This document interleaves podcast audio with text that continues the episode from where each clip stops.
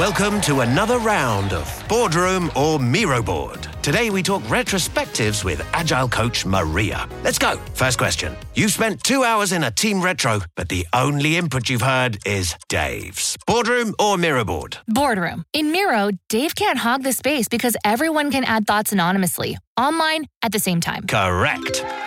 Next. You need the team to act on feedback fast, so you turn all those retro notes into Jira tasks instantly. Miro all the way. And I can assign those tasks to teammates. You're nailing this. Now, you see hundreds of sticky notes from the retro. A real mess. But you organize them into five themes in just seconds. Miro, I basically get back an entire hour when I use its AI tools for clustering. And she's done it. Join over 60 million people running actually enjoyable and actionable retros in Miro. Get your first three boards free at Miro.com. That's M I R O.com. This is the story of the one. As head of maintenance at a concert hall, he knows the show must always go on. That's why he works behind the scenes, ensuring every light is working, the HVAC is humming, and his facility shines. With Grainger's supplies and solutions for every challenge he faces, plus 24 7 customer support, his venue never misses a beat. Call click grainger.com or just stop by. Grainger, for the ones who get it done.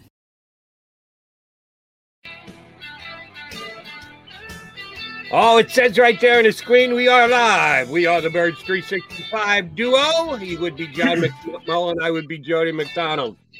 A football Friday here on Birds 365. And not only is it a Friday, it's a Friday before the start of camp.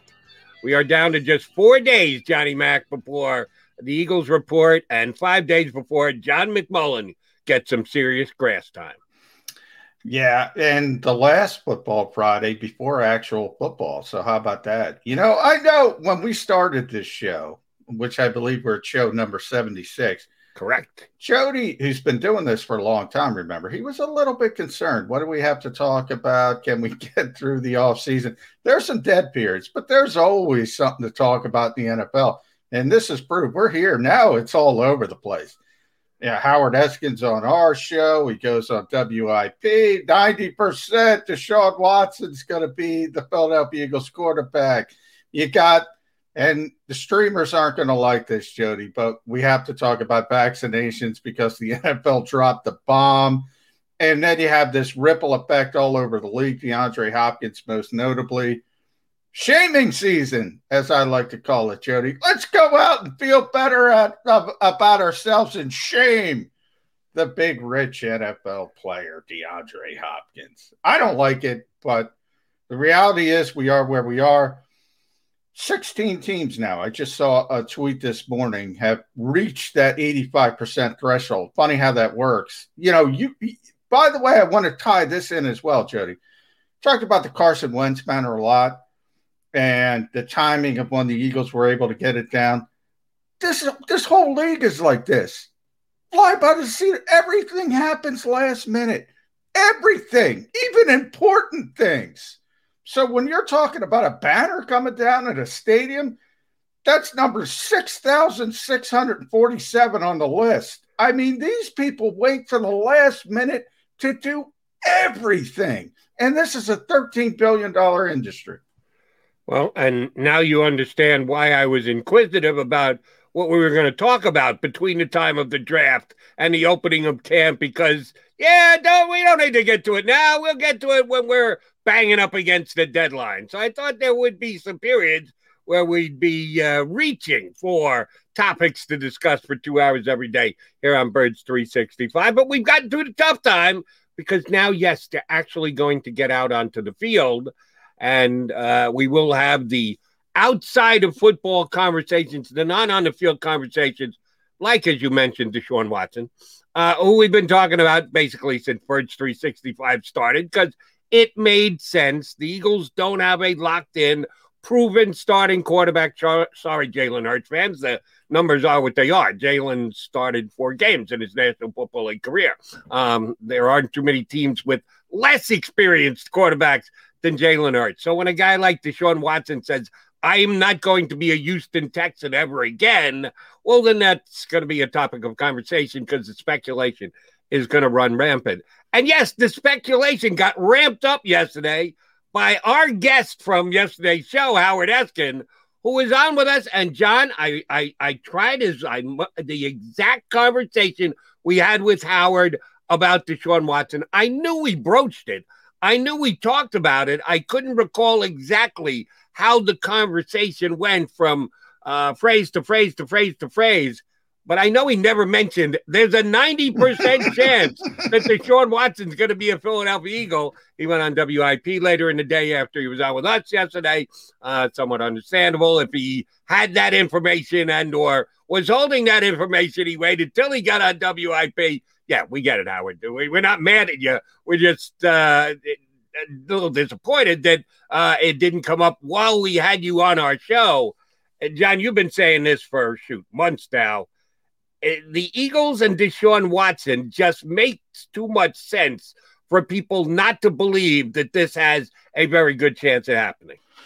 Yeah, and by the way, ninety percent. One, I don't know how you quantify that. Right. I, am not going to go that far. We, we do that all. We do that all the time. We make no, up no, numbers. Yeah, yeah. Um, McMullen I mean, does it. McDonald does it. I'm not going to yeah. bust that good no, job for I'm, trying I'm, to put a number on it too. I ask you unfair questions all the time, but John, give me a percentage chance. That's yeah, that's part that's of what we do. That's true. I throw out fifty percent on Steven Nelson yesterday, but what I'm trying to say is that part of it's not all that meaningful because it is. You know, it's just something you do kind of flippantly.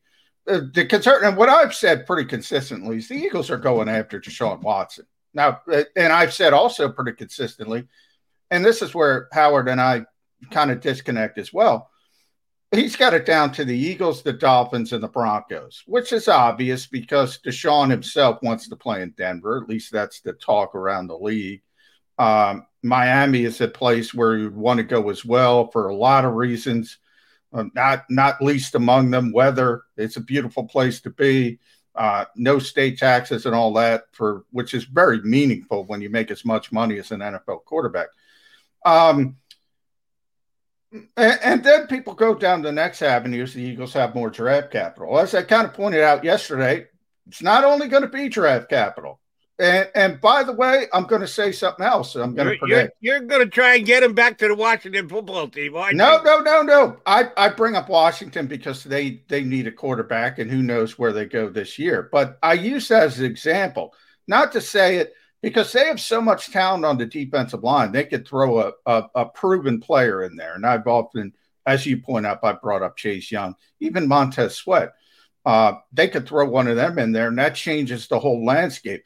But here's what I was going to say about Howard there's going to be more than three teams. I guarantee two things the Eagles are going after him, and there's going to be more than three teams going after Deshaun Watson. There's going to be a lot of teams going after Deshaun Watson because as I said, 25 year old quarterback, he's going to be 26, proven. Um, and again, this is all with the caveat. You have to make this very clear that things are cleared up on the legal front for him.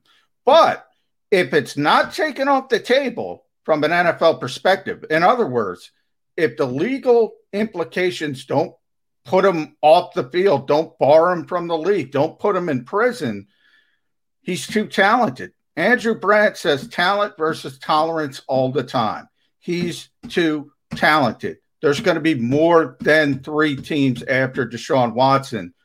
So the two things I predicted consistently, and I'll say it again for the 15th time, the Eagles are going after Deshaun Watson, period. And a lot of other teams are going after Deshaun Watson. Here's here's where you, you you're right and you're wrong. Uh, well, no, let me put it this way: you're right and Howard's right. And I'll explain both sides. You're right in that the only teams that shouldn't have interest in Deshaun Watson are teams that have quarterbacks proven to be better than Deshaun Watson, which is what, four or five, five or six in the National Football League? You put their starting quarterback and Deshaun Watson side by side and say, which would you prefer? How many are going to say, well, I'll keep my guy? A handful at best. So that means there should be 20 some odd teams that are at least interested in Deshaun Watson. Then you get, well, compare Deshaun Watson to our guy, how much of an upgrade it is. How much would we be willing to pay to get to that upgrade? Well, that's going to eliminate a whole bunch of teams because the teams that really need Deshaun Watson, like the Eagles, are going to be willing to pay price X. And we don't know what price X is, but we can get a pretty good general estimate of what price X is. Three first round draft picks, two first round draft picks, and a starting player. Uh, that that's the type of number. Well, then you put that with other teams in the league, and that's going to eliminate a bunch of them. They're going to go, okay, yeah, Deshaun Watson's a little better than our guy. But if we have to pay this much and we've still got our quarterback, no, we're going to keep our quarterback and we're going to go forward. So that eliminates a whole bunch of teams. Four, five, I don't think it's 12 teams that are going to be seriously involved in bidding and making offerings for Deshaun Watson. I think a whole bunch of them will eliminate themselves in the process pretty quickly, right away. Um, but when we come down to it, it'll probably be four or five. Howard said three yesterday. That seems a little light to me. I'm with you. It'll probably be four or five. It's not like half the league is going to be bidding on Deshaun Watson.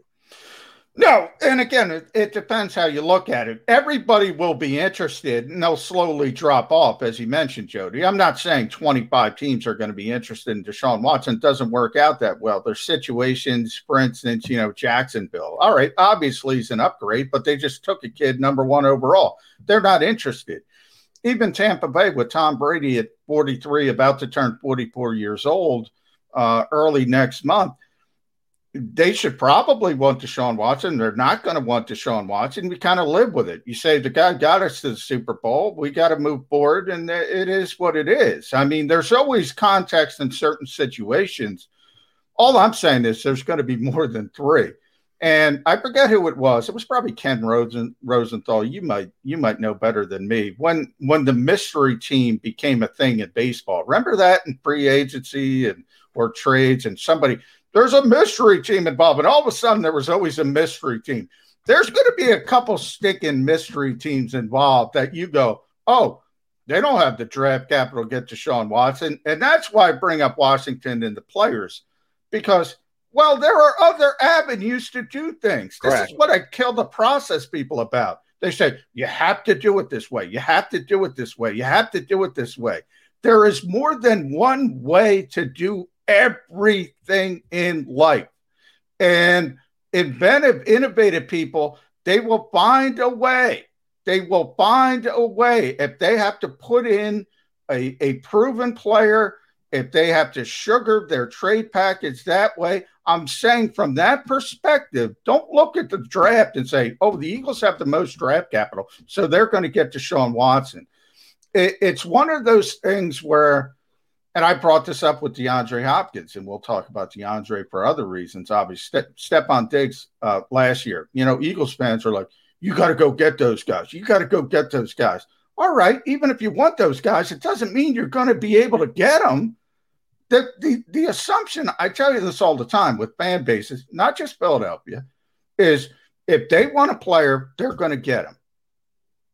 Doesn't always work that way.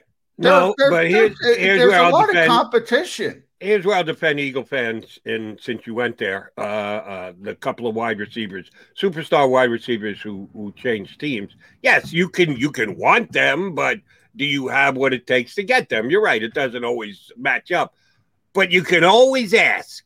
And you can always oh, say, always we need to make a play. We need to be involved. We need to inquire. And as far as I could tell, and you're better to answer this than me because you're an actual on the beat Eagles reporter, I don't know if the Eagles made a call. I don't know that Howie Roseman even inquired on either of those two wide receivers. And more importantly, made an offer. Now, their offer might not be as good.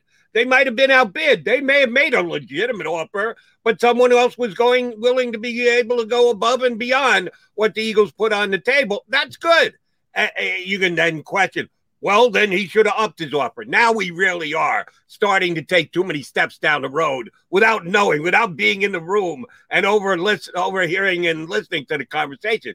But you can find out if a team at least inquired and made uh, at least an attempt. And I don't know that the Eagles did on either of those two wide receivers.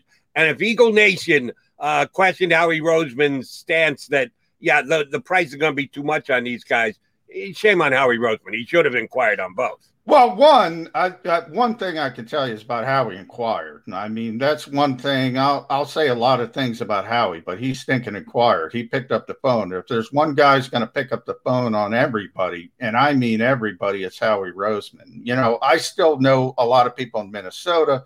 I I I've said this before on the show. I was told flat out they weren't trading him in the NFC. They got a deal early that they wanted uh, in the AFC you you can shake your head, Jody, but that's the reality. That's the way the Vikings were going. They wanted him out of the conference if at all possible, and they got him out of the conference.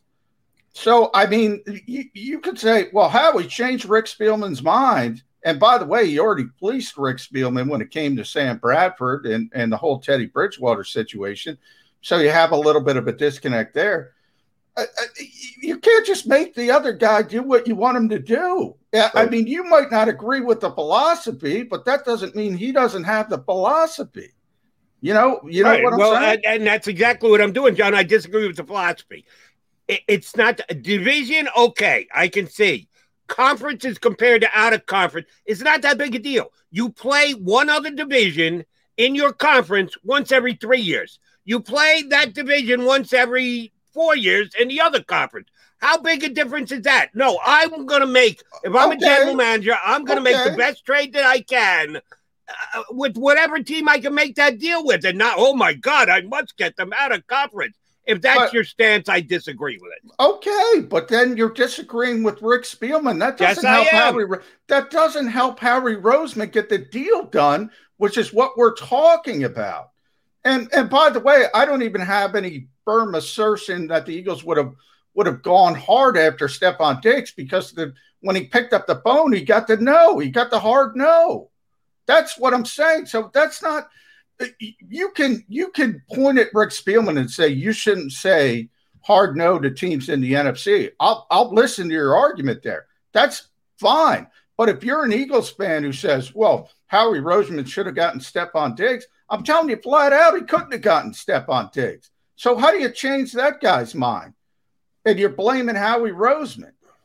That to me is the part I'm, that doesn't I'm, make sense. I'm blaming I'm blaming Rick uh, Spielman. And oh, by the way, Stefon Diggs' team uh, moved along much further this upcoming season. I know it's not all about Stefon Diggs, but his team did some things and oh, went to the year, championship game. And the Vikings would have been a nice player to have. How the Vikings do in the playoffs last year? Oh, they didn't make the playoffs.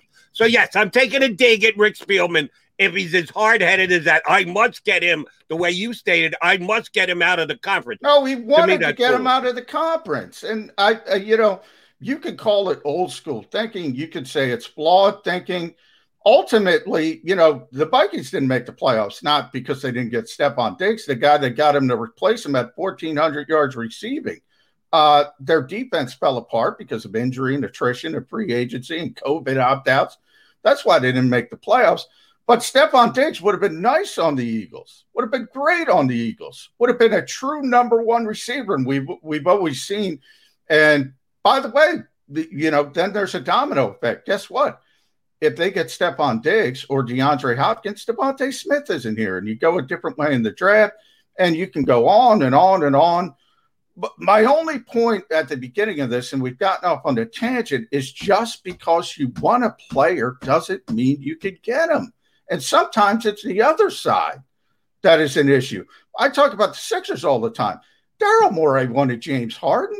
The Rockets didn't want to deal with Daryl Morey because of some bad blood there. Right now, yeah, you probably remember better than I do. Just and promise we'll we'll get into other things here in a minute. Our first guest, Bob Grotz, isn't joining us for over an hour, so we can get off on a tangent.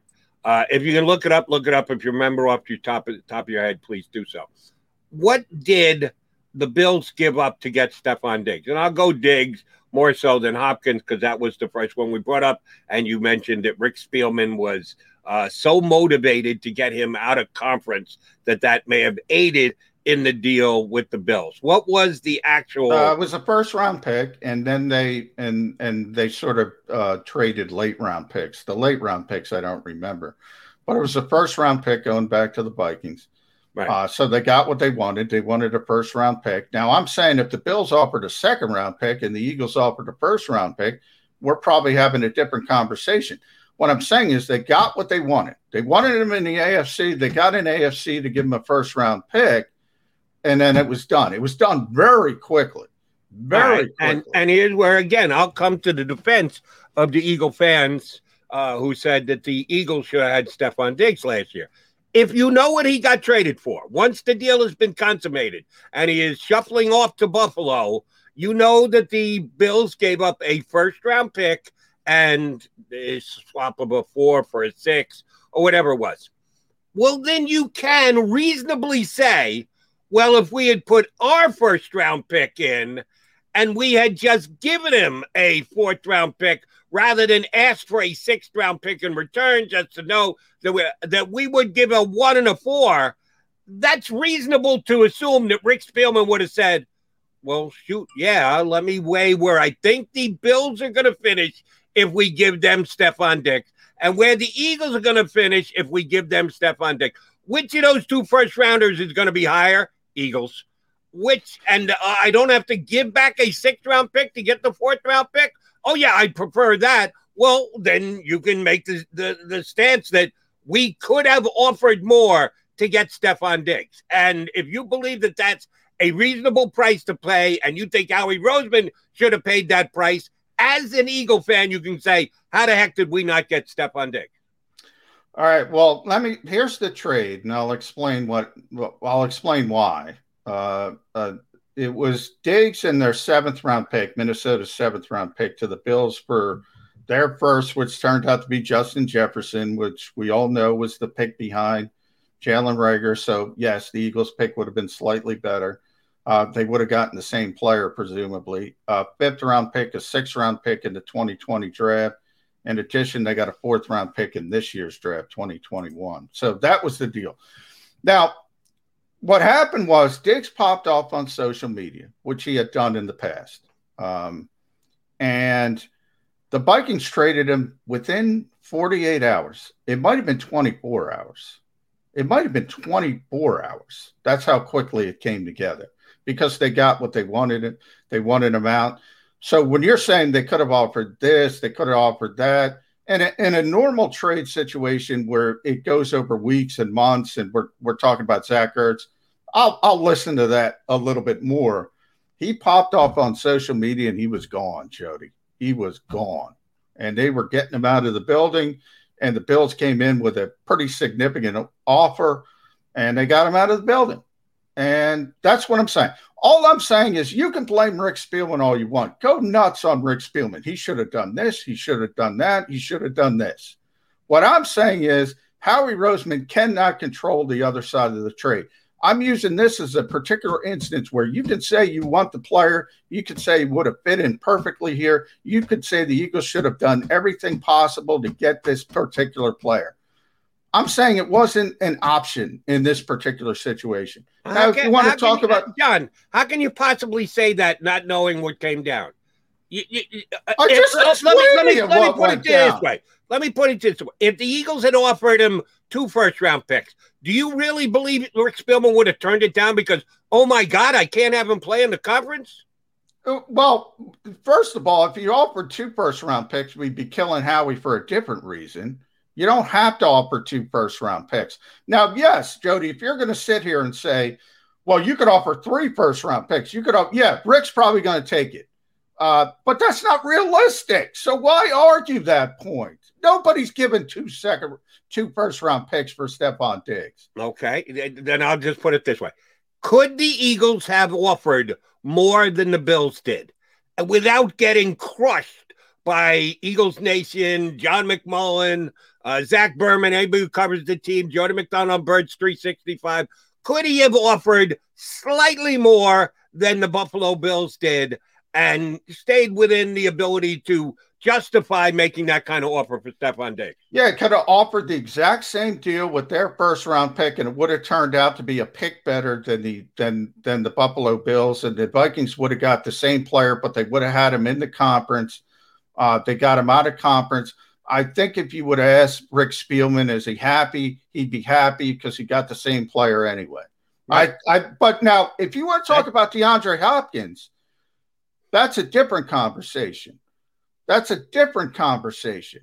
because uh, you know there's a great receiver, maybe the best receiver in the NFL.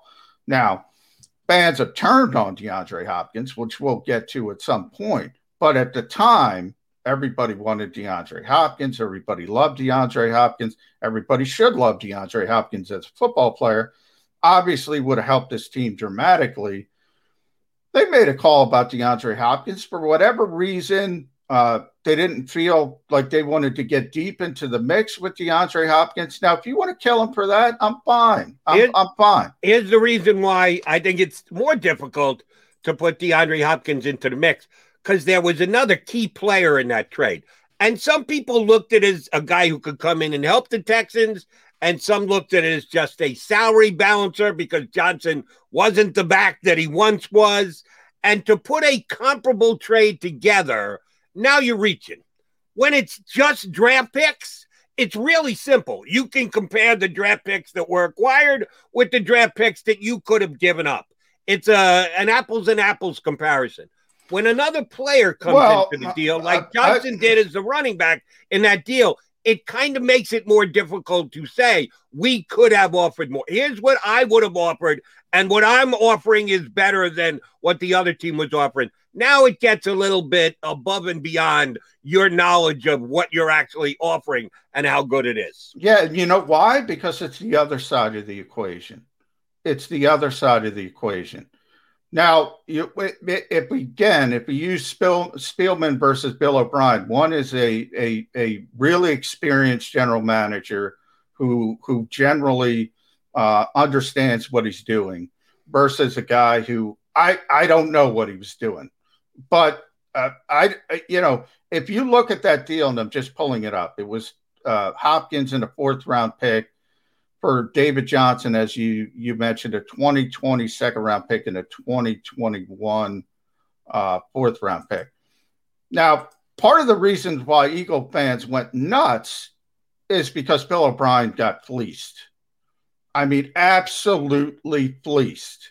And it's easy to say we could have offered more because uh, anybody could have offered more than what Bill O'Brien got, who was a bad general manager. And he's not even a general manager, right. by the way. He dressed up as a general manager. Yeah. He's only an okay coach, as a matter of fact. Yeah. He's, uh, he's, I think he gets ripped too much as a coach. I think he's average to above average. I, I don't think he's abysmal as a coach. As a general manager, he was abysmal. I don't know what he was looking for. I don't know what he was doing. I don't know what his thought process was, other than I want this guy out of my building, I guess. Um, so that part of it is again the other side of the equation. You don't know what the other guy's ever thinking, ever thinking. And do I think the Eagles went hard after DeAndre Hopkins? I don't personally. I, I don't. I didn't sense that they were going hard. And and to be honest, I didn't understand it at the time.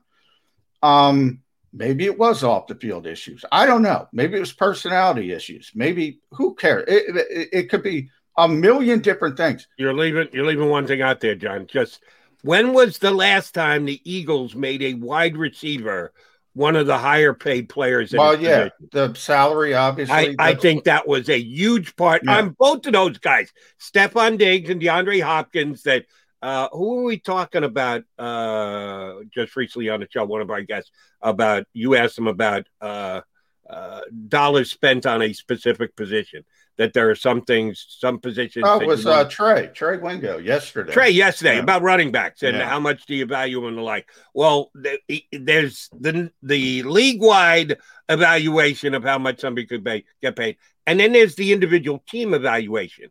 And at least as per their actions, the Eagles just don't like paying top dollar to wide receivers. They haven't. When was the? I don't remember if they've ever done it. Have the Eagles yeah. ever had a top and that, and that, five guy paid at his position at wide receiver? And that's a good point, Jody, because um, what I was kind of saying with Trey is, look, I agree with the larger philosophy that off ball linebacker, for instance, because we were talking about uh, Fred Warner yesterday and running back because we know that position of where it is and the devaluation as far as NFL front offices go. My point has always been, and this goes with Hopkins at wide receiver.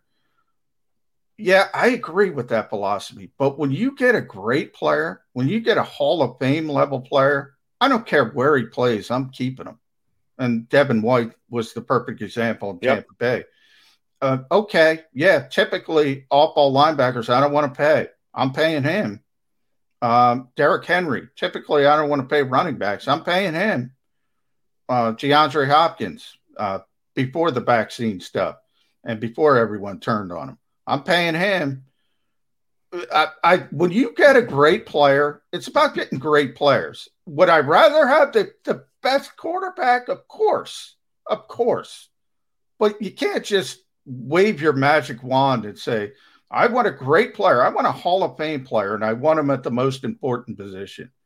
It's it's difficult, and it's difficult. And I go full circle, which is the point I'm, I was trying to make.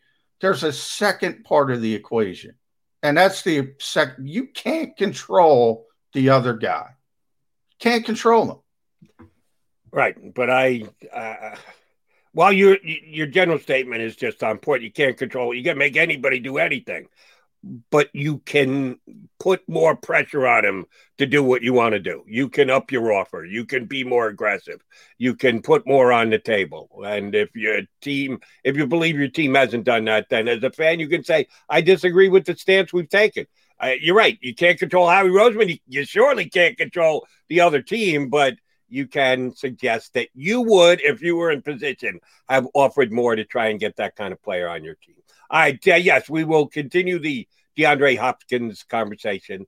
Talented wide receiver. I've said on my show three years running, he is the, in my estimation, the best wide receiver in the National Football League. All apologies to the other great wide receivers in the league. Somebody's got to be number one. And for me, DeAndre Hopkins has been that guy. Oh, yeah, he's making news in other ways that we'll come back and talk about next. He's John McMullen. I'm Jody McDonald. We like the fact that you are listening to and watching Birds 365.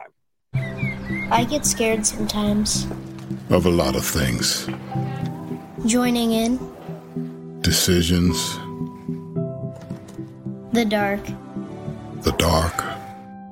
But I once heard someone say. But as I always say, it's okay to be afraid. As long as you face the fear. And keep moving forward.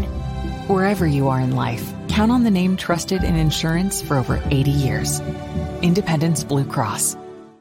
Ah, the savoring taste of a good bag of beef jerky is so enjoyable at any time of the day, as long as you can find it. Here's what we suggest. Pure Bull Beef Jerky is our answer, and soon it will be yours. Locally produced in the Philadelphia region, this high quality, healthy protein snack is easy to secure. Go to steersnacks.com and you'll see hot garlic, tropical heat, Pure Bull dry rub, and our favorite, Huck and Fod. What's that? Huck and Fod. Go now to steersnacks.com. Welcome to the Wildwoods, the perfect place where you can safely do everything or nothing at all. Catch a wave, take a nap, go for a drive, grab a bite. It's your vacation, and we're doing everything we can to make it a safe one. The Wildwoods. Your vacation, your way. The International Brotherhood of Electrical Workers, Local Union 98, is a proud sponsor of The Labor Show with J. Doc and Krause every Saturday night from 6 to 8 p.m. IBEW Local 98's highly trained and superbly skilled electricians are the best in the business, setting the highest safety standards in the electrical industry. So when you're planning your next industrial, commercial, or residential project, choose an IBEW Local 98 union contractor. Learn more at IBEW98.org.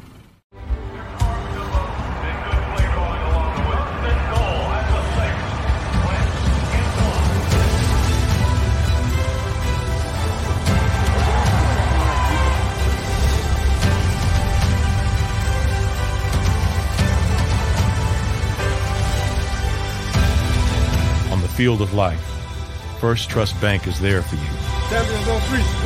Because Philadelphia dreams deserve a Philadelphia bank. This is a key. It's a family tree. It's a pair of wings. It's a secret handshake. And a ticket to anywhere in the world.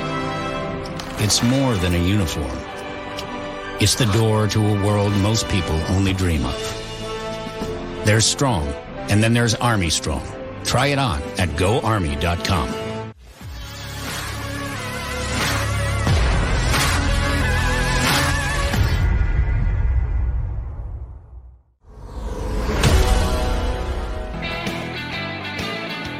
A football Friday edition of Birds 365 with Jody Mack and Johnny Mack here with you. Closing in on the opening of camp. Yes, the Eagles will be on the field before you know it. John McMullen will be down there. He'll be reporting with us and or coming back to us. We're still working on uh, how we're going to handle it next week when you got to get down and get last minute. Everything's last minute, Jody. It is, including John McMullen figuring how the hell he's going to get on Birds 365 when he has to be in two places at once. Um, yes, uh, we've got a guest coming up next hour. Our buddy Bob Grotz from the Delco Times will join us. Um, but yes, John we'll uh, once again annoy the streaming uh, commentators on our show here because and again, if we need to apologize, I'll apologize. You may not want to apologize. I'll, I'll, yeah, I'll apologize I'm, that we'll be talking about something that uh, annoys some people. I'm not going to not talk about it because the streamers will get upset. I'll apologize, but we're going to go ahead and talk vaccinations anyway. Uh, NFL came out yesterday, John, and basically took a pretty tough stance against those who are going to opt not to be vaccinated. That if and just uh, understand the percentage of this actually happening is not only small, it's minuscule. If there are break outbreaks in the NFL this year and they affect the team so greatly that games are postponed and then attempted to be rescheduled and then attempted again and again and again. And if they cannot find a way to reschedule a game and get it in before the season ends, they are going to have a team forfeit a game in the National Football League. I don't know when the last time that happened. Historian John McMullen, can you tell me when the last time a team forfeited a game in the National Football League? Certainly not in my lifetime. I can think about. I I would definitely have to look that one up. But yeah, you're right, Jody. They're not going to have team sport. Can you imagine the other? Think about the the Pandora's box you're going to open up. We talk a lot about Joe Judge and the Giants being upset about the Eagles tanking and he's a crybaby. You can't complain about blah blah blah. Can you imagine if I don't know a forfeited game vaults? You know, the forget about the NFC East vaults Tennessee over Indianapolis in in the AFC South into the playoffs the the reverberating effect of that around the league and other teams and it, it would just be a disaster from the league standpoint. So they don't want to do anything like that. They're not going to do anything like that. They're going to do everything possible. If something happens and and there is a breakout they're going to bend over backwards to try to get that game in no matter what they say. What's today's date jody? Got to look it up. July 23rd they can you could talk big all you want on July 23rd. And that's the point. You have time. You say, you better do this or this is going to happen. No, it's not going to happen. Take it off the table. It's not going to happen. You might have a situation where you don't have a quarterback like you did in Denver last year, or you got a whole room wiped out, but they're going to play the game. And then you can talk about those issues and say that's not fair. And that's a competitive disadvantage which will also happen. But right, right. now, but, it's just bluster. Right. But here's what it is, as far as I'm concerned it's brilliant bluster. No, it's not. It's because not do I think it's going to happen? Do I think there's going to be a forfeit in the NFL this year?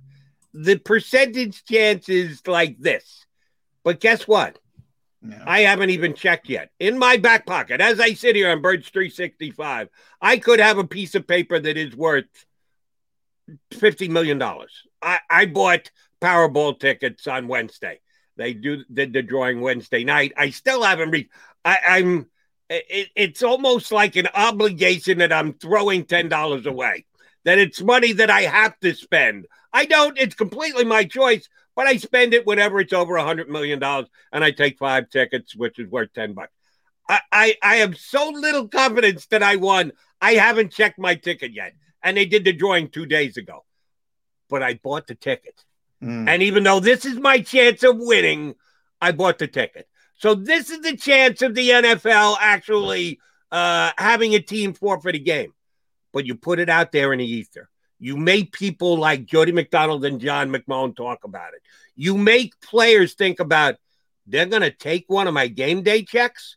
I'm going to lose one seventeenth of my salary because either I am taking a hardline stance on the vaccination or my teammate who I can attempt to influence and have a conversation with is going to refuse to take the vaccine. You put it out there, and you don't think that guys will no. actually sit down and analyze it and go, what is the chance that there's really going to be a forfeit here? No, they're going to go to extraordinary lengths to make sure all the games that are going to be played because they don't want to have a black eye with uh, uh, 30 of the teams having played 17 games and two of the teams having only played 60. They don't want to do all of that. But some players won't even think it through like that. They'll just go, wait a minute. They're saying we might forfeit. It could cost us a playoff. I'm going to lose a game day check and it's not even me. I got the vaccine. I'm taking my precautions. I'm doing everything, and I'm going to lose out because my teammates are doing this. That's what you want wanted. That's what you're accomplishing with yesterday's memo. They're making people talk. They're making people think. They're putting planting seeds in players' heads as to wait a minute, do I really want to take this harsher step? Isn't it just easier for me to get the silly vaccine and get it over and done with? That's what the NFL did yesterday and I yeah. think they did it close to brilliantly. Yeah, I, I, think you're right. I, I, I don't know if I'm going to go brilliant with the NFL because what's the I, downside? Well, I don't think there's any downside. But here's the thing: the NFLPA quickly came out because you're right. I think it was Barrett. Barrett was on the show, Barrett Brooks, and we were talking about uh, the tanking. I'll bring it up again. The last game and guys not playing and guys sitting and he brought up from a player's perspective, and this is where I think you're right, Jody. When you start talking about money, and there's incentives to play 16 games a lot of times or reach certain statistical goals. And when you're taking guys off the field and you're taking away their money, they get upset. That that trumps everything. So I agree with you there. Uh, but the NFLPA, after the memo, they released their own memo, as they always do with the NFL, just jockeying back and forth. Sure. And they made it very, very clear to the players. They, they, it's in light of today's memo sent by the NFL. I'm reading from this directly. We remind you the same basic rules applied last year. Games were missed. If games were missed because of COVID 19 outbreak, nobody would have gotten paid. So nothing has changed from last year. It's essentially the same setup, but they spun it well. And you create the Florias of the world who, you know, there's a falling sky every day about something. And then it, it creates this reverberating effect. It's like I can say it for a hundred times, and I've said it a hundred times. The Eagles are going after Deshaun Watson if he becomes available from a legal standpoint. I've said it a hundred times. I could say it a hundred more. I said it before Adam Schefter. I said it before Howard Eskin. But those guys have bigger platforms. And when they say it, and I don't care, great. People latch onto it and it becomes real to them. It became real to the NFL players, but nothing changed. So, from that standpoint, I think you're right. I think you hit them where it hurts. The NFLPA quickly says, "Now nothing's changed, guys." How many guys listen? I don't know. Where it was brilliant is it it affects the other people. It affects the fans. It affects certain media members who aren't savvy to what's going on. And that creates a public perception. So it's up to the NFLPA. It's always up to the NFLPA to educate their players. But they made it real quick to know nothing's changed as far as your nobody's taken away money. This was the same protocol as last year.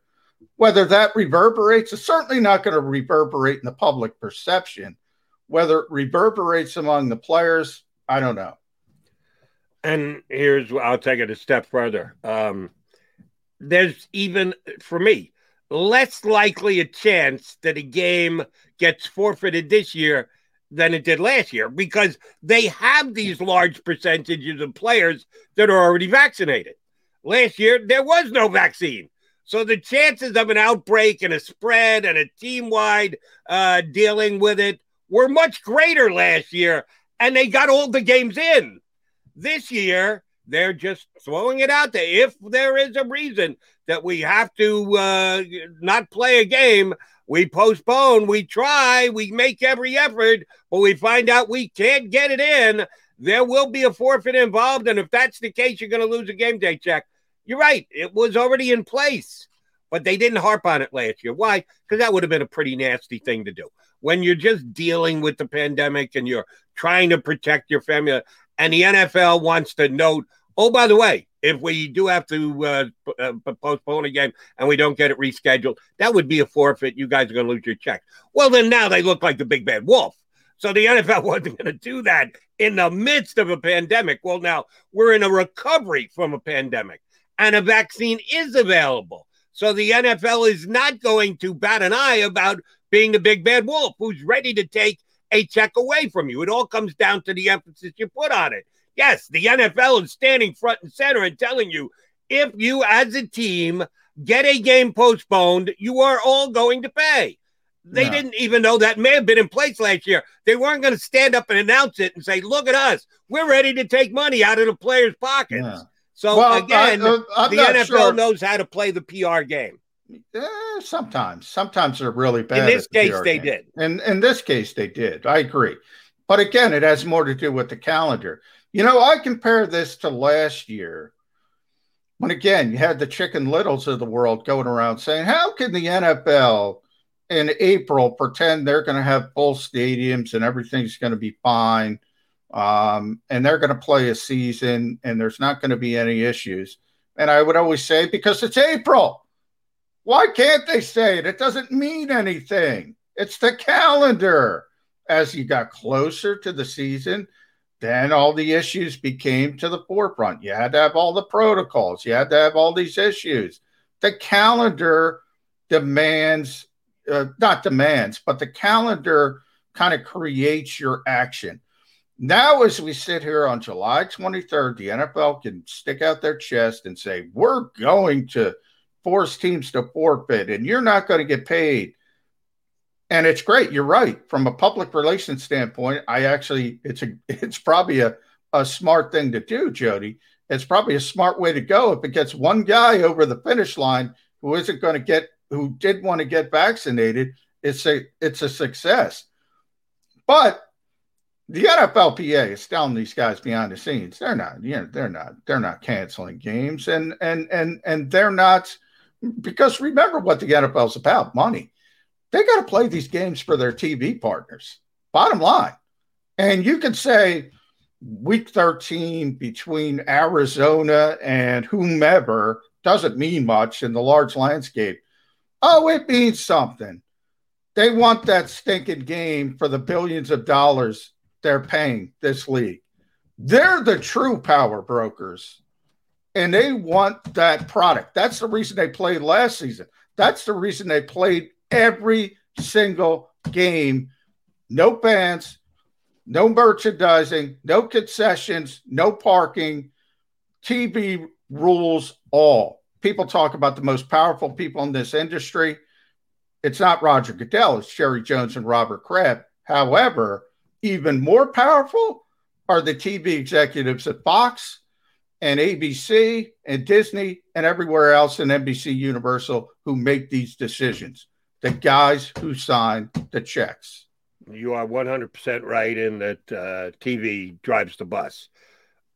But I will ask you this question Do you not think, with what they just dealt with, with the pandemic, and it was probably pretty heated, but we are talking about so many billions of dollars and they are partners, so it can't ever get to a point where uh, either either side would lose their mind do you not believe there was a negotiation as to how much a give back there would be if the NFL missed a game, one single game?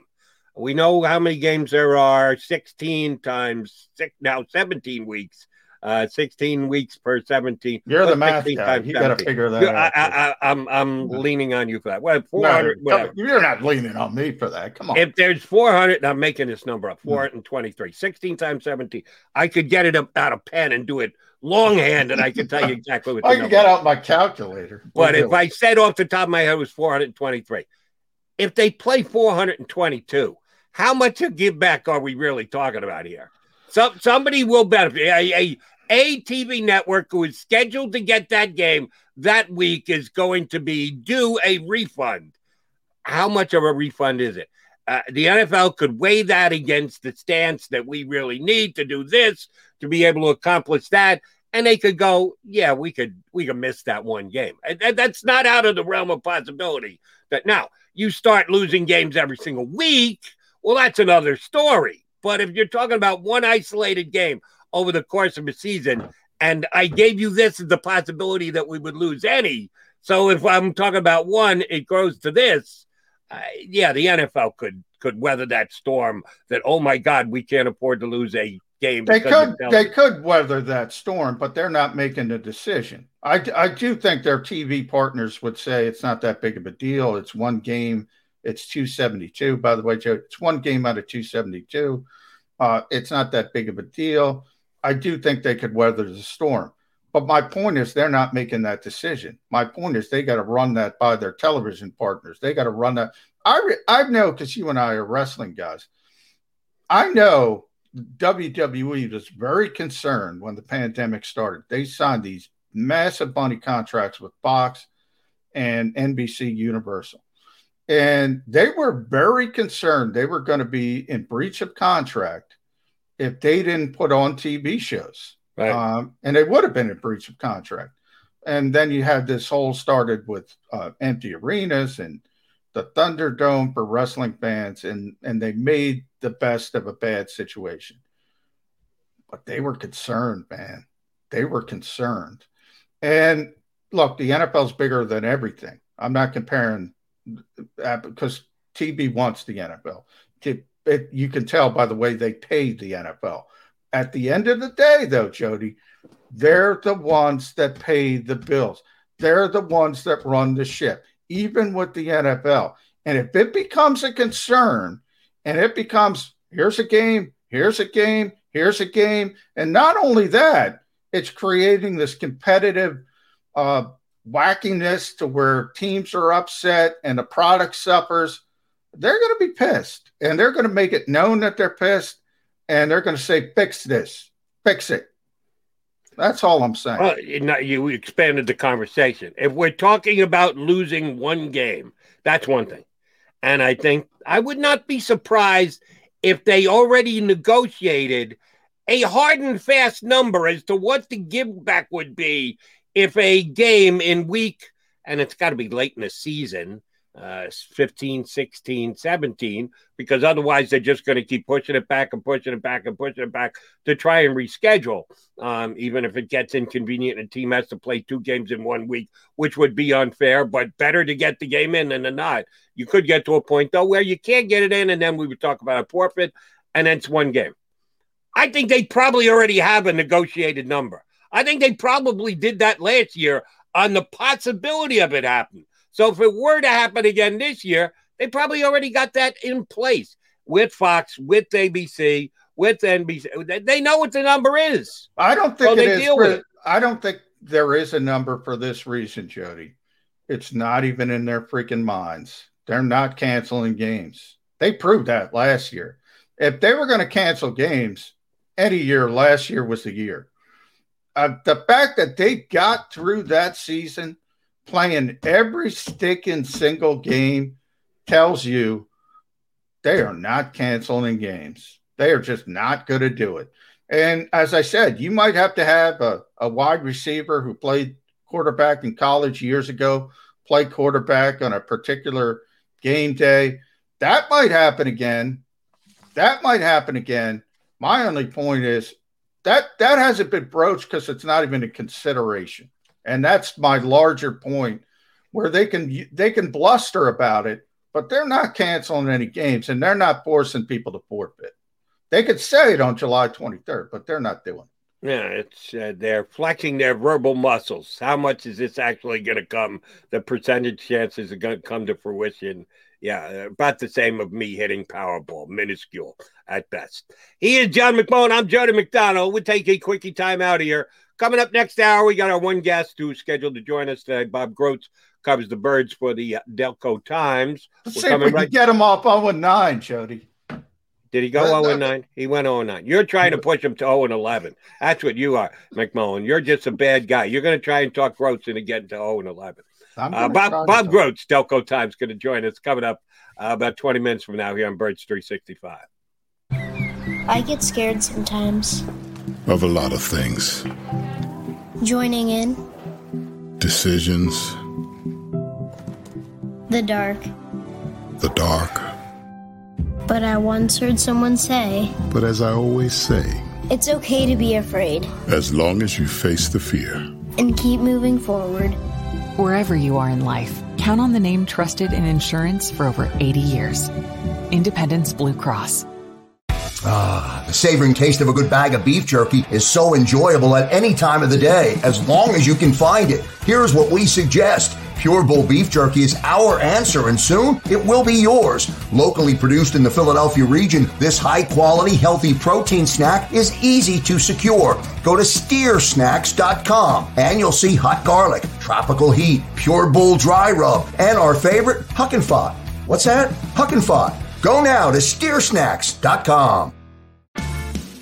Welcome to the Wildwoods, the perfect place where you can safely do everything or nothing at all. Catch a wave, take a nap, go for a drive, grab a bite. It's your vacation, and we're doing everything we can to make it a safe one. The Wildwoods your vacation, your way.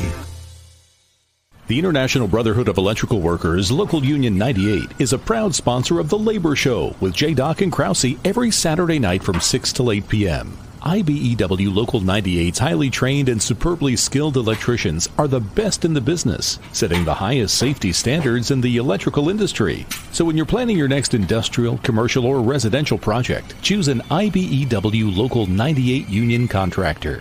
Learn more at ibew98.org.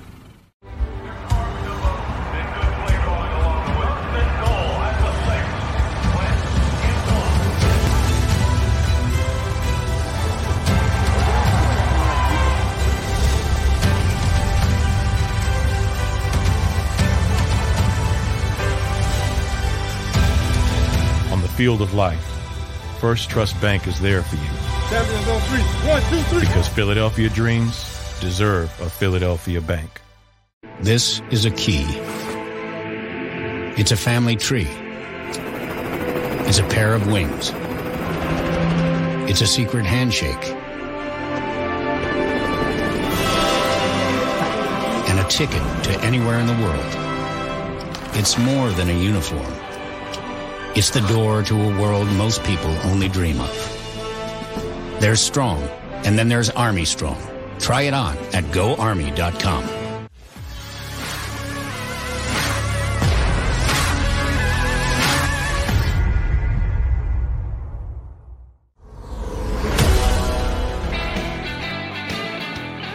We are your Mac and Mac guys here on Birds 365. Joe McDonald, along with John McMullen. Bob Grotz is going to join us coming up uh, a little over 20 minutes from now. And yes, Bob has been on the show before. And yes, in the midst of a long soliloquy about how things could go and what could happen and possibilities and the like, Bob may have at one point noted that, you know, the Eagles could be 0 and 9. And John hasn't let that one slide since, and, and nor have I. Uh, but John's more guilty than I am. And yes, it could be a uh, tough upcoming season. And that will be probably uh, dictated as much by the play of Jalen Hurts as anything else. Um, Lane Johnson continues to be very uh, out front and present during this offseason. And uh, saw a couple quotes from Lane again yesterday. Uh, he's got Jalen Hurts over there working out in his bro barn, uh, the workout spot that he's got in his residence over here in New Jersey. And Jalen Hurts is uh, apparently one hell of a, a weightlifter for Oh, a yeah. quarterback. You don't usually think about used to be used to be a power lifter. Yeah, I forget who said it. I want to give the we had a personnel guy. Um, somebody said he plays quarterback like a fullback. He used to be a power lifter uh, early in his uh, college career in this high school. He, he was a legit big time power lifter. And Lane kind of joked the other day that he was probably being nice and he didn't want to uh, affect Lane's confidence because he could probably power lift more than more than Lane. I mean, he is a people don't realize he is a powerful, powerful guy. That's one of when I hear comparisons about him as a runner, it's not Lamar Jackson, it's probably Cam Newton. He is he's not Cam's size, but he's just he's just powerful. He is a powerful guy who can break tackles and and maybe you look at him and because he's not six foot five and 260 pounds, that that surprises you. But yeah, he's he's a strong dude, Jody. He is, and uh, I I actually think that he's got a chance, maybe a bigger chance than most others do.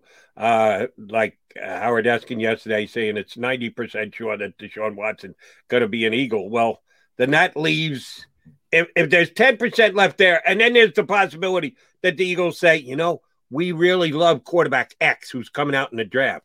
And we, with our draft capital, go could get the number one to get quarterback. That's shrinking the percentage down even more. So, what are we looking at? A two percent chance that just uh, that Jalen Hurts can keep the quarterback position of the Philadelphia Eagles past 2021. I think it's more than that. I like the kid, and I think that he's got a chance. It's below 50, that's for damn sure. Probably below 25, but I'm not going to say two like some people would suggest that there's next to no chance that he does. Uh, Here's a start. I think he's going to be better than Carson Wentz was last year. Now, I know that's not saying much since Carson Wentz was the 34th. I agree with you, by the way. I agree with you. And if he only is slightly better, then that's not going to be enough. And people would have to pitchforks if Howie Roseman didn't attempt to upgrade the quarterback position. But uh, let's play that season. Let's give him that chance Yeah. to see. Like I, I continue to reference back. Where is my damn wallet? I got to get my wallet out and get that. I'm going to check that during the next break to see. Yeah, you gotta check that, man, because I gotta, you know, I gotta borrow some money, Jody. I, uh, you you will be you will be my first offer to lend money to McMullen. That's a promise. um, and I will check my numbers next commercial before we get Bob Grotz, so that way I can also give Bob Grotz a hard time if I know. Welcome to another round of Drawing Board or Miro Board. Today we discuss technical diagramming with systems architect Maya. Let's go. First question. You've spent 10 hours slogging over a sequence diagram that should have taken five. Drawing board or Miro board? Drawing board. And if I'm being honest, Miro would probably cut that time down by half. You know, with its AI tools and ready to go templates. Next, your diagrams become so bulky, it's more complex than the solar system. But all it takes is a few clicks and. It's Miro. I've used those technical shape packs way too many times, and stuff is just digestible on its infinite online canvas. Now, the final question. Everyone's brought in, but you have to make all these tasks all the way over in Jira. But wait, it's done. Is it Miro, easy with its two-way Jira sync, easy to plot dependencies. Everyone always knows what's up. And she's done it. Join over 60 million people creating technical diagrams without workflow glitches. Get your first three boards for free at Miro.com. That's M I R O.com. This is the story of the one. As head of maintenance at a concert hall, he knows the show must always go on. That's why he works behind the scenes, ensuring every light is working, the HVAC is humming, and his facility shines. With Grainger's supplies and solutions for every challenge he faces, plus 24 7 customer support, his venue never misses a beat. Call click grainger.com or just stop by. Grainger, for the ones who get it done. I'm a multimillionaire. I can say whatever the hell I want here on Birds 365. But no, we we take these chances in life, even though we know they're small percentage chances. And I'm willing to take that chance with Jalen Hurts this year um, because I didn't think the second round draft pick that they used on him was that bad an idea, was that bad a reach. I think that's right where he should have gone in the draft, as a matter of fact. And yeah, I, I saw enough highlight plays out of him. Saw some low light plays, but I saw enough highlight plays out of him last year to say, I want to see more. I'm not already uh, acknowledging that he is a purely placeholder until Deshaun Watson or some unproven high first round draft pick comes in here. I'm going to give him the chance to become the starting quarterback of the Eagles for a period of time more than just one year. Well, here here's I'm going to compare, and I never thought I would do this. I'm going to compare Jalen Hurts to Alex Singleton. And the reason why I'm doing it is because he has the same opportunity Alex Singleton had. And the Eagles never wanted to play Alex Singleton. He was brought in here to be a special teams player. And there's this whole philosophy about him as a player. He was undrafted, coming out of a small school, cut in New England, cut in Seattle, cut in Minnesota, uh, went to the CFL, became a star, came back, was CFL's best defensive player. They brought him back to be a special teams player, was a really good special teams player. They're throwing out everybody at linebacker. They're signing, you know, the Eagles don't value the position, but they signed the LJ Forts of the world and all those guys. Nate Gerry, they're trying to play. Everybody doesn't play well. Finally, they get down to Alex Singleton, and everybody goes, Hey, this guy can play a little bit. And he's making some plays. And I'm not going to compare him as players. And obviously, the position is not important. But the point is, he finally got his opportunity to get on his field, uh, get on the field, and he played better than everybody else they had at that position. And he's on the field and he's staying on the field and he'll he'll have to win the job again, but he's going to win the job. Now he's in the conversation. Now he's first on the depth chart. Um, it's always about competition, as Nick Sirianni would yes, say. They're, yes, they're, yes, gonna, yes. they're gonna they're gonna push him. That's where Jalen Hurts is. I'm going to be honest because Bob's coming on. So Bob is going to be Mr. Negativity. So I can be negative, and then or he'll so, or so you hope. yeah, and then you know, people will forget about it because Bob's going to throw out 0 and 11 at them. But Oh. I don't think the Eagles believe what you believe, Jody. Now, I'm not saying they they can't have their mind changed. They didn't believe in Alex Singleton. That's why I'm making the comparison. They didn't think he was starting level linebacker, and he proved to them he was, at least in this team. Now, if Devin White shows up, he's not a starting linebacker. But you get my point. Um, that's the opportunity Jalen Hurts has. If you're successful on the field, nobody's taking you off the field. That is the narrow path he has, but it's very narrow because they don't think that he's the long term future. And they are looking at Deshaun Watson and they are looking at those potential three first round picks in their back pocket and saying, eh, let's get through this season and we'll reassess. Let me phrase it this way, picture it this way. Um, Nick Sirianni should absolutely positively be open minded about the ceiling and the floor for Jalen Hurts. He's never coached him. He's run a couple of uh, rock paper scissors games against him. He's Probably never them. he's never had his hands on Jalen Hurts. So he absolutely should be Mr. Open minded, Mr. Competition, Mr. Oh my God, look at the task this guy's looking at type guy. Howie Roseman's the general manager. He's the guy who called out his name in the second round, which started the domino effect of Carson Wentz not being mentally tough enough to handle it and going in the tank and forcing his way out of town and turning the organization on its ear. But then there's the probably most important guy of them all, and that's the owner, Jeffrey Lurie, who, at least as per reports, has ratcheted up his hands on uh, handle of the Philadelphia Eagles. Several people will say, including Howie Roseman, of course, oh, no, no, Jeffrey's the exact same he's always been. He is as involved or not involved as he has been since the day he bought the organization. I don't believe that. Do you believe that? That Jeff Lurie hasn't peaked and valleyed, that he gives them that same road, he contributes his opinions. Uh, Howard talked at length about this yesterday, and uh, Howard is a good friend of the organization when he needs to be.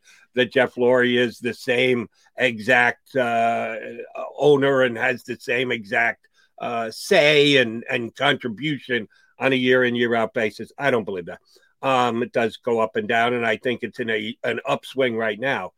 We were told, I think you reported on this, but maybe not as heartily and heavily as others, that Jeff Lurie had a big involvement in the selection of Jalen Hurts in the second round last year. That he was all Yeah. Oh, aboard Oh, yeah. for that pick. Yeah. well, was. if it's being reported that way, and if I know it, you know it, Eagle Nation knows it, everybody knows it, Jeff Lurie knows that we know it. And if he's a guy who's kind of attached to Jalen Hurts, maybe Jalen Hurts has a little bit more flexibility with the possibility of winning this job because he's got a real big vote coming down on his side, and that's the owner of the football team. Well, a, couple things. You're right. Jeffrey was heavily involved with the pick, so you're right. Um, but as Doug uh, confirmed, Doug Pederson confirmed, really night of, and has been consistent ever since, both on the record and off the record. So I can say that. Um, he was drafted to be backup quarterback, though, because the Eagles value the backup quarterback position. Um, they were concerned. There were concerns about Carson Wentz's long-term health, but there were no concerns about his future as the the number one quarterback on this team. He just didn't realize that. Uh, Carson Wentz didn't realize that, and obviously, what happened happened. So he was he was he was on board with the pick, but he was on board with the pick as a backup quarterback, as a cost-effective backup quarterback that hopefully if he had to play a game or two, would be able to be successful. And then three years or four years down the road, spin him off for a first round pick or a second round pick, and you're happy and you do the whole thing over again. And Carson Wentz is a superstar and it didn't work out. So both things can kind of be true. He was on board with the pick, but he wasn't on board with the pick to lead his team in the future and be the face of the franchise. So I think that's number one as far as Jeffrey's involvement, I do believe it hasn't changed. I do believe that because I've talked to an, a lot of people who have been here longer than me and have been here really since the start. Bob's one of them. Bob's been here since the start. Um, Howard's been here since the start. Uh, Ruben, Ruben Frank, a lot of guys. Mark Eckel, I've talked to, who was here for a very long time. I, and this is why, and you probably heard me ask this question to other people, Jody. Andy Reid was better at piloting uh, uh, Jeffrey Lurie in the right direction. I think that's the difference. Certain guys, and Andy's obviously the best, they were able to pilot him in the right direction. And I forget, and I want to give him credit, and they used the term manage up. Uh, I, I don't know if you remember who used that term because it was a great term. Um, that's what you have to do with Jeffrey if you're the head coach. You have to manage up. In other words you have to you have to control him. You have to be a political animal. You have to steer him in the right direction because he's going to be involved but he's always been involved. From those guys who i trust that have been here for the basically his entire over quarter century run in philadelphia Here's the reason why I disagree with you. I believe that Jeff Lurie's I don't want to use the word meddling, but his involvement on player personnel was what it was uh, when Andy Reid was the coach. And you're right, Andy was tremendous at being able to manage Jeffrey Lurie and keep Jeffrey Lurie, uh, give him his say, give him his lane, but yet do what he needed to do with the football team. And I don't think it varied much at all during the entire time that Andy Reid was here. But then Chip Kelly came in. And Chip Kelly did what he did. And then he pushed Howie Roseman aside. And Jeff Lurie signed off on him pushing Howie Roseman aside. And then Chip self imploded. But Jeff Lurie's involvement peaked, it valleyed. And then when they pushed Chip out the door, it peaked again. And he put Howie right back into uh, the position he was in. And they hired Doug Pederson. And they basically put together Doug Pederson's staff for him and said, You're going to take this guy, that guy, and the other guy. Uh, and then now with the new head coach, they give the coach, the head coach, the ability to put staff together. That's peaks and valleys. That's not flatline. That's up and down and up and down and up and down. So that's why I say I disagree with his his involvement, his overseeing hasn't changed over the years. Oh, yeah, I think it has. And it, I think it's changed kind of drastically. The guy who kept it flat blind, as you pointed out, and you are right on, uh, was Andy Reid. Andy was great at it. Andy handled Jeffrey tremendously during the time that he was head coach. But we're now on our third head coach since Andy Reid left. And yes, I think Jeffrey's involvement has peaked and valleyed in that time. And we'll see how it works this year with Nick Sirianni. We've had a couple of guests come on Birds 365, John, and say, oh, they're going to run right over Nick oh, Sirianni. Oh, yeah. Howie oh, Roseman oh, and Jeff Lurie are going to dictate to Nick Sirianni how things are going to go. And, that's and, why and, I suggest. And, by the way, I don't think that's necessarily fair. And maybe it n- means nothing, but I brought this up and I brought it up a couple times, Jody. When you look at the draft, and, and it's the one time a year where Howie and uh, Andy Weidl now used to be Joe Douglas, obviously, and then the head coach, Doug Pederson, Nick Sirianni, are up there together. Doug would just defer to those guys during the draft. And we've talked about a lot. Nick Sirianni, and you go back to we were doing the show, and I said I, I thought that was positive. He took over that dais. He took it over. He took it over. And he seemed to be enjoying himself. And that was one of the first really positive signs I got from Nick Sirianni. I don't think they are going to run him over. I think he's got a different personality than Doug Pederson. I think they ran over Doug Pederson. Um, Doug's a nice guy, man. He'll probably hate to hear it. He's just a nice guy. Um, and sometimes nice guys are taken advantage of.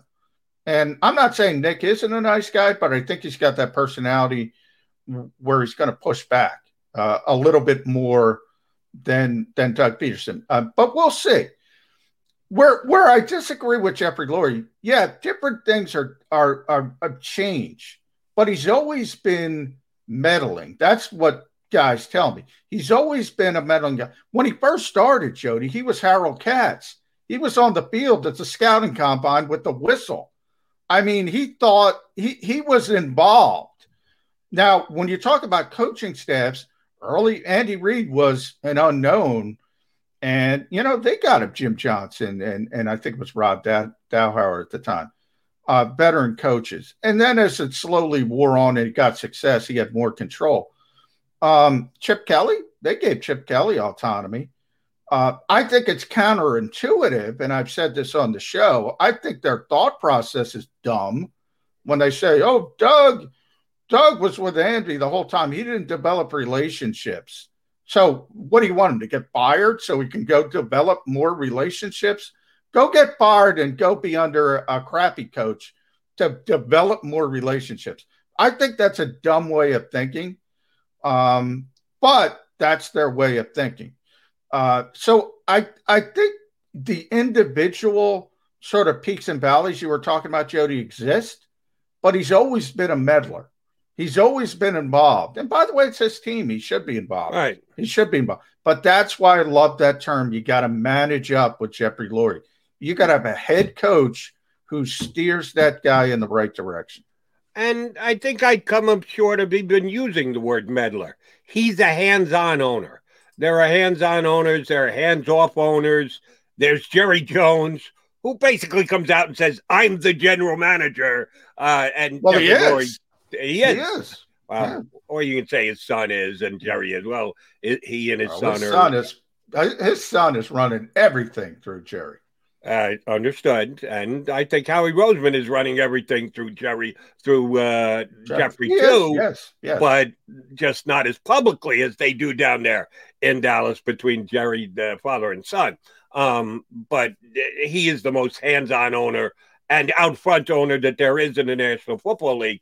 Jeffrey isn't that. And I think we, we should be glad and happy that Jeffrey isn't that. And I don't think uh, behind closed doors he is as dictative as Jerry Jones is, but he's also not a guy who just hires the general manager and tells him to hire the coach and then goes back and says, You guys do football things and tell me how things are going. No, there are Monday morning meetings in his room in which he's play calling, second guessing the play calling of the coach. That's pretty hands on if you're an uh, owner. And I think Jeff Lurie is that. So I would not be surprised if Jalen Hurts has a little bit more of a shot, a possibility, an opening to grab this quarterback position than some people are suggesting. At 90% sure that Deshaun Watson is going to be 90%. The Eagles are getting Deshaun Watson. And here's the re- 90%. here's I'm going to go. why- and I love Howard. I thank Howard for coming out with us yesterday. He was great. Um, we're not even 90% that Deshaun Watson's going to play in the National Football League. There's a chance, small, that Deshaun, Deshaun Watson never plays another game in the NFL again. That things come out about the charges against him that are so bad that he is not. Who knows what Deshaun Watson's going to be? To Michael Vick's credit, and I sure as heck don't want to get off on a Michael Vick tangent here, but he went to jail. He spent quality time in jail and was able to come back and rekindle his NFL career. Not the high heights that he had in Atlanta, but he's a pretty damn good quarterback when he was here in Philadelphia. Maybe that's Deshaun Watson. Deshaun Watson could actually have to go to jail. And then the Eagles, out that 90%, they're going to take him out jail. Well, you know, then the storyline will be they did it with Michael Vick. They'll do it again with Deshaun Watson. Who knows what Deshaun Watson is going to be and where this uh Yeah, I off-field agree. stuff I'm. I'm gonna, I'm gonna give you a percentage. Uh, fifty-one percent. Deshaun Watson is a Philadelphia Eagle if there are no legal entanglements, and by legal, I don't mean civil. I don't mean civil. I mean criminal. Because we've talked, we we had John McClain on this show, who's as plugged into Houston as anybody. By the way, I was watching Spring Breakers the other night. And there's McLean. There's McLean in Spring Breakers. But nonetheless, um, if, if the Houston PD doesn't charge him, and it's still an open case, although everybody in Houston tells me nothing's going to happen. Right. If, if it hasn't happened by now, yeah. we, we're talking yeah. too much about percentages here. But yeah. if he hasn't been arrested well, by that's, now, that's, that's, what everybody says. That's it's down to happen. 0.0001. It's not going to happen. So when he is cleared, there's more clarity, and by cleared I mean uh, just from a criminal standpoint, he's going to serve some kind of suspension. I don't think there's any doubt about that. Fifty-one percent, he becomes a Philadelphia Eagle. Well, There it's better, better than 50 50. All right. Uh, he's John McMullen. I'm Jody McDonald. Uh, coming up next, Bob Grotz scheduled to jump aboard. He covers the Eagles for the Delco Times. We'll talk to Bob Grotz here on Birds 365. I get scared sometimes. Of a lot of things. Joining in Decisions, the dark. the dark. But I once heard someone say, But as I always say, it's okay to be afraid as long as you face the fear, and keep moving forward. Wherever you are in life, count on the name trusted in insurance for over 80 years Independence Blue Cross. Ah, the savoring taste of a good bag of beef jerky is so enjoyable at any time of the day, as long as you can find it. Here's what we suggest. Pure Bull Beef Jerky is our answer, and soon it will be yours. Locally produced in the Philadelphia region, this high quality, healthy protein snack is easy to secure. Go to steersnacks.com and you'll see hot garlic, tropical heat, pure bull dry rub, and our favorite, Huck and Fod.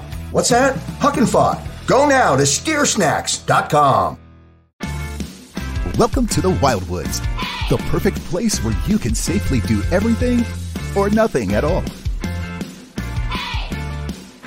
Catch a wave, take a nap, go for a drive, grab a bite.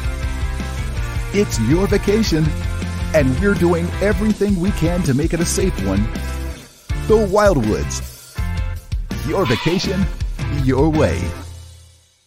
The International Brotherhood of Electrical Workers, Local Union 98, is a proud sponsor of The Labor Show with J. Doc and Krause every Saturday night from 6 to 8 p.m. IBEW Local 98's highly trained and superbly skilled electricians are the best in the business, setting the highest safety standards in the electrical industry. So when you're planning your next industrial, commercial, or residential project, choose an IBEW Local 98 union contractor. Learn more at IBEW98.org.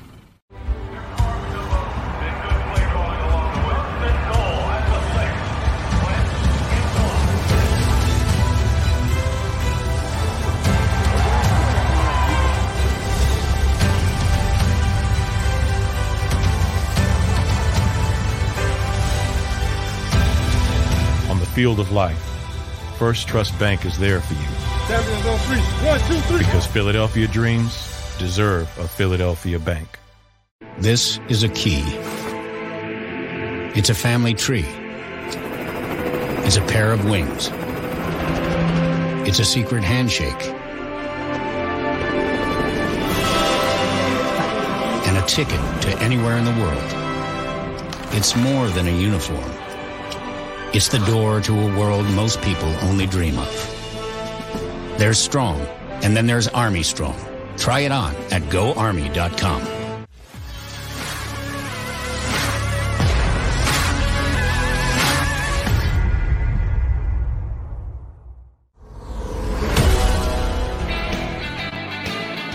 Football Friday affair here on Birds 365. Johnny Mac, Jody Mac, hanging with you. Oh, we've got one of our faves to hang with us for the next 25, 30 minutes. He hangs with the Philadelphia Eagles all year long, but specifically up close and personal starting Wednesday when everybody gets back to the field. Bob Grotz from the Delco Times joins us here on Birds 365. How are you, Robert? Yeah, good morning, Jody and John. How are you guys doing? Doing well, Bob. Good to Right. see you. Are you fired up? Are you fired up? What training camp will this be for you? What number? Oh boy, I'm. You know how I am with math. Um, I guess I could figure it out. Nineteen. Let's see. Twenty twenty one minus nineteen ninety two equals twenty nine. Yeah, how about that? The entire 29. Jeffrey, the entire Jeffrey Lurie era, right? Yeah, here. yeah, I think there were actually. I think there was one missing in there because um, they gave the beat to uh, a non-union paper in the chain. You know, the the union did the best they Yeah. could, but they were doing a. It was kind of a. It was sort of a, a lesson to us that if we didn't sign a contract, they were going to start. Oh, Yeah. Oh, there we go.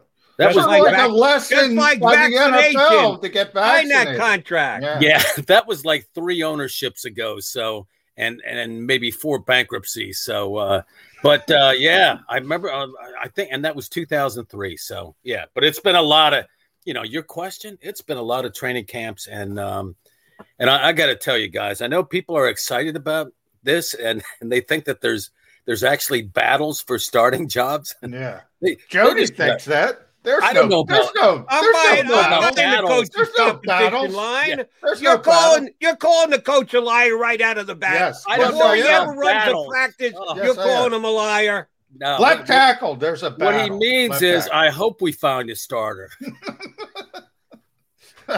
See, this is beautiful. I said, Grotz will come on and he will take the heat off me. Because last time you're on, you said, what if they start 0 and 9? Because people th- think I'm the negative one. So I'm I'm thrilled to have uh, Bob Grotz here, and it is going to be training camp, whatever, 1992. So let's talk about it, Bob. I mean, last couple of days there has been, and Howard was on our show yesterday, and now he's putting Deshaun Watson to the Eagles at 90%. 90%, Bob Grotz. Jalen Hurts will start there. Can he do anything to be the long term starter of this team? Is this organization already looking at the next chapter? He's Yeah, just a placeholder.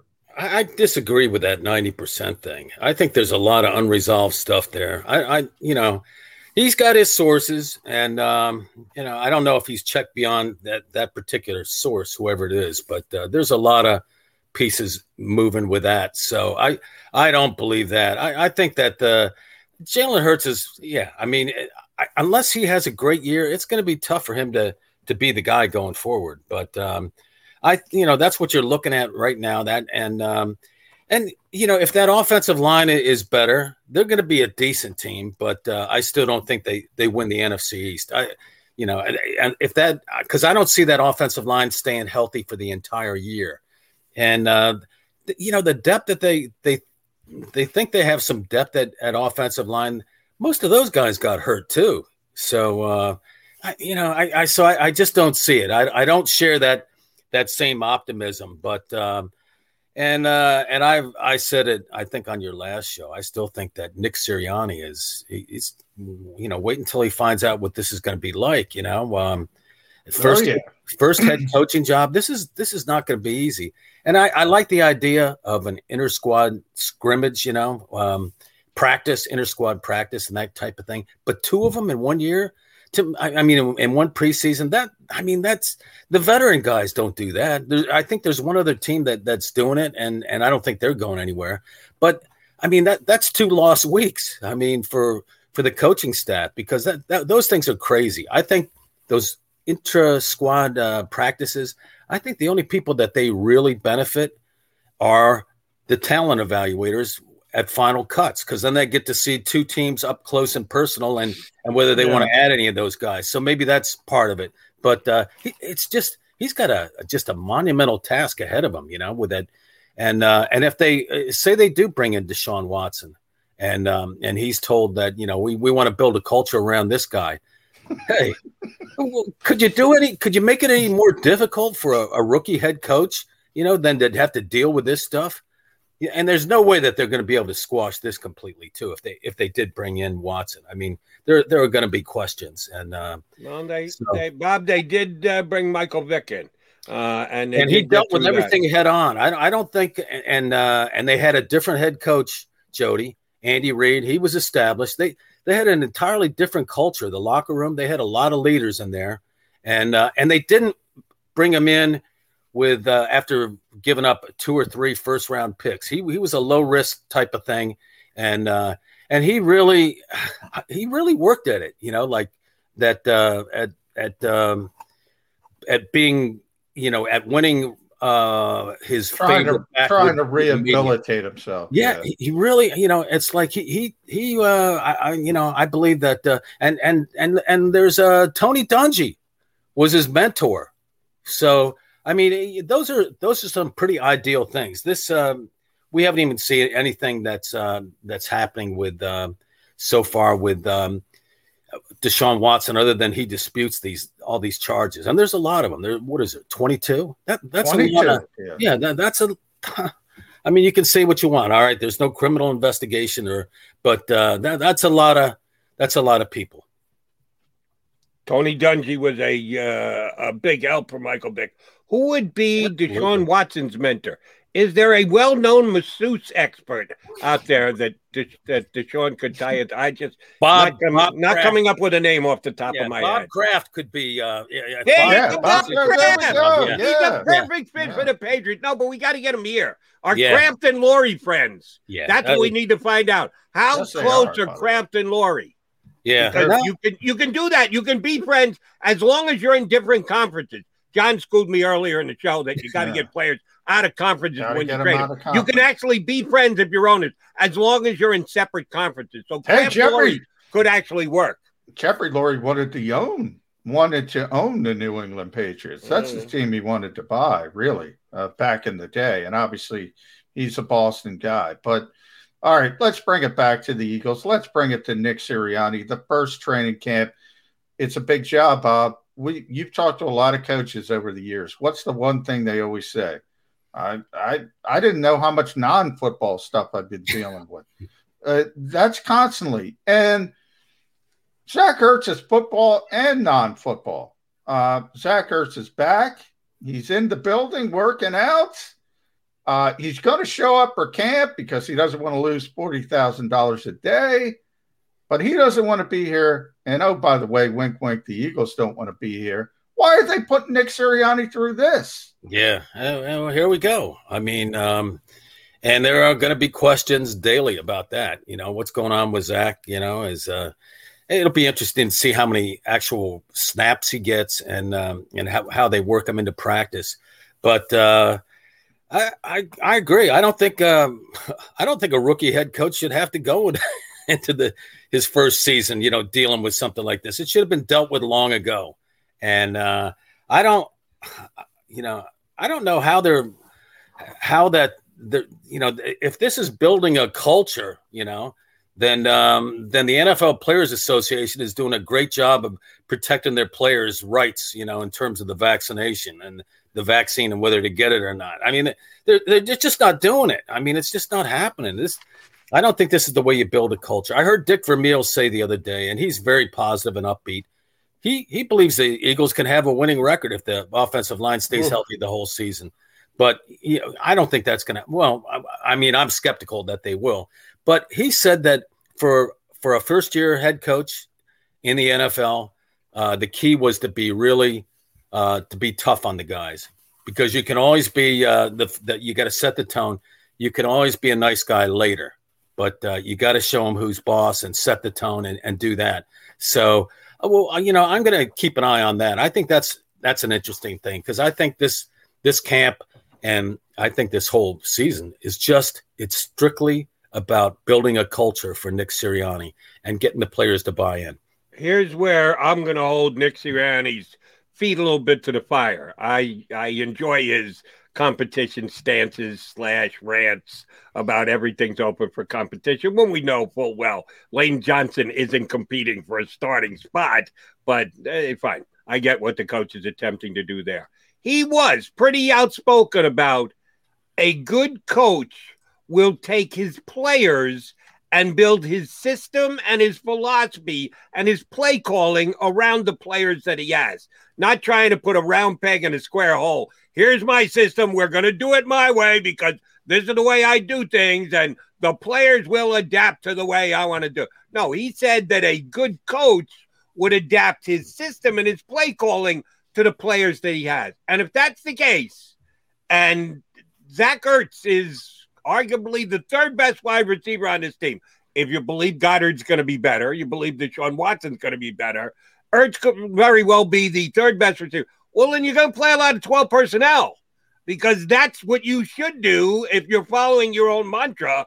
Don't have to make the players fit the system, let the system fit the players. If he's coming back and he's here, and I know there's still a very good chance he's traded, opening week, he's on the roster. I expect the Eagles to play a lot of two tight end sets. Do you? Uh, there's a lot of lot to unpack in that, Jody. Um, I, I just, I think there's, we still don't know exactly what that relationship is between Nick Sirianni and his uh, game day roster, his 53 man roster, and and Howie and the, the front office, what their idea is. So I think that'll that'll weigh heavily in that. But uh, he he definitely is it. Uh, Zach Ertz definitely is a talent. He he has been a leader. He, he hasn't been like a, a Malcolm Jenkins type of uh, leader, not on that level, but he has he is a leader. And how could you? I mean, how could you not want to have somebody like that on your team? But then you go back and after that blow up that that he had with uh, with Howie, and uh, and I know there's been attempts to say that uh, that was that wasn't about his contract, that was something else. There was a blow up, you know, and it, and it was viewed publicly. So I don't think that uh, and and teams, you know, those trade rumors. I there's too many trade rumors not to think that they don't want to trade him. So I, I don't know how you kind of compartmentalize that whole thing and, and set that aside and, and just move forward. That, that's if they can do that, that that that will be incredible. The only controversial figure, the only guy with drama on the Eagles since I covered the team that was able to successfully compartmentalize all the drama and not let it affect his performance on the field was T.O. And we know how that season went, you know, how divisive that turned out to be. The off uh, part, half the locker room wanted him, half the locker room didn't. This is a very young team, and um, and for for Nick Sirianni to to uh, take hold of it, um, I, I, think that uh, everybody, you know, talk about needing to be on the same page. Um, he's got enough headaches, and and uh, for him to even have to worry about this is uh, to me it, it's just unnecessary. So but yeah if he's on the if he's there and he's one of their players maybe i don't know how you do it but maybe he can find a way to kind of rally around this. So uh, they're, they're going to need to they're, they're going to need to do look for all kinds of of uh, motivation this season. They may even they may even cite a, a philadelphia eagles.com article you know critical of, of a player indirectly what? and, and use that as fuel, you know, like, yeah. hey, did you hear what the website said about us? Yeah. They said that we were 4 11 and 1 last year and uh, uh, whatever, you know. But well, they, will use our articles, Bob, yeah. but not Eagles.com articles. There, there's yeah. not going to be any negative there. They're running out of us, though, John. That's true. They're, they're, running out of they're, us. That's they're running out of us, and uh, and the, that's why the industry has changed a little bit, as you guys know. So and that'll be another interesting thing to look at here too. You know, like um, if there's a if, if I have to use. if I have to move my space in the press room, for example, and uh, to accommodate someone else, or and, uh, and and give up my name tag, you know, because of uh, what I write, I'm I'm just kidding about that. The the Eagles, the the media relations staff has been uh, they they've been uh, really upfront and um, and they haven't been an issue. But uh, yeah, if things are changing, so um, I, I, just hope that um, I, I, hope that uh, Sirianni and his guys, his staff, um, they they still need some experience. I, I, hope they're just not swallowed up by all the stuff that happens in this preseason. I mean, they're going through this the first time, and I, I mentioned the the two inter squad things. I still don't. I don't know why you would have two of those. Well, remember, head, there's there's one less coach. there's one less preseason game, so you have a little bit. There were four less preseason games last year. Yeah, I mean, it was like, and and uh, you know me, John. I'd like to go right to the well, the first quarter of the preseason games. Let's go right there. You know, uh, because oh well, yeah, this I'm... training camp stuff. I, I don't, I, you know, I, I don't know how many stories I've written where I've been, I've drank the cold, drunk in the the Kool Aid and said, "Oh, this guy looks good. He looks yeah. great." And then they get into games and oh my, JJ Arcega Whiteside. What was He's I thinking? August star. What He's was I August thinking? Star. Yeah. But um, so well, we're. I mean, let's just fast forward to Atlanta. You know, I know yeah. you can't do that, but you know, let's. That's where we're going to know. I agree with you. And they have the ramp up period now. So when people were talking about we're going to be on the field Wednesday having grass time, they're not doing anything. It's a ramp up period. They can't do anything and we're going to be talking. Oh, DeVonta Smith, what length? But he's got skinny legs. Yeah, get ready for it, Jody. Yeah, uh, I do want to steer you back towards the offensive line because you said you're worried about them being healthy, and you should be. I mean, Lane is past thirty, Brandon, Jason Kelce. But Bob, I mean, at some point you got to regress to the mean. They had historic attrition last year. It can't be that bad, right? It's got to be better. So those guys are out there. Lane and Brandon, Jason Kelce, And also give Isaac Seumalo some credit. He's turned into a, a, an underrated player. And whoever wins left tackle, if well, those guys at, are out there, that's a good team, Pop. That's a yeah, good offensive line. You're right, but but they've been hurt so often. It, it's not like all of a sudden you stop getting hurt. Once you, you get when you've been hurt a lot and and then you hit 30, I, I think it was Jay Cobb who said this. You, you just get you get hurt more. You know, you don't get healthy all of a sudden. And uh, look at some of the guys that have lasted. Uh, some of the offensive linemen who lasted a long time. Like look at Whitworth. Has he ever been? Well, he played through an MCL one whole year. Yeah, so uh, he got hurt late. Yeah, and I'm believe me, I'm not questioning the the courage of these guys. Uh, Lane Johnson played through an MCL.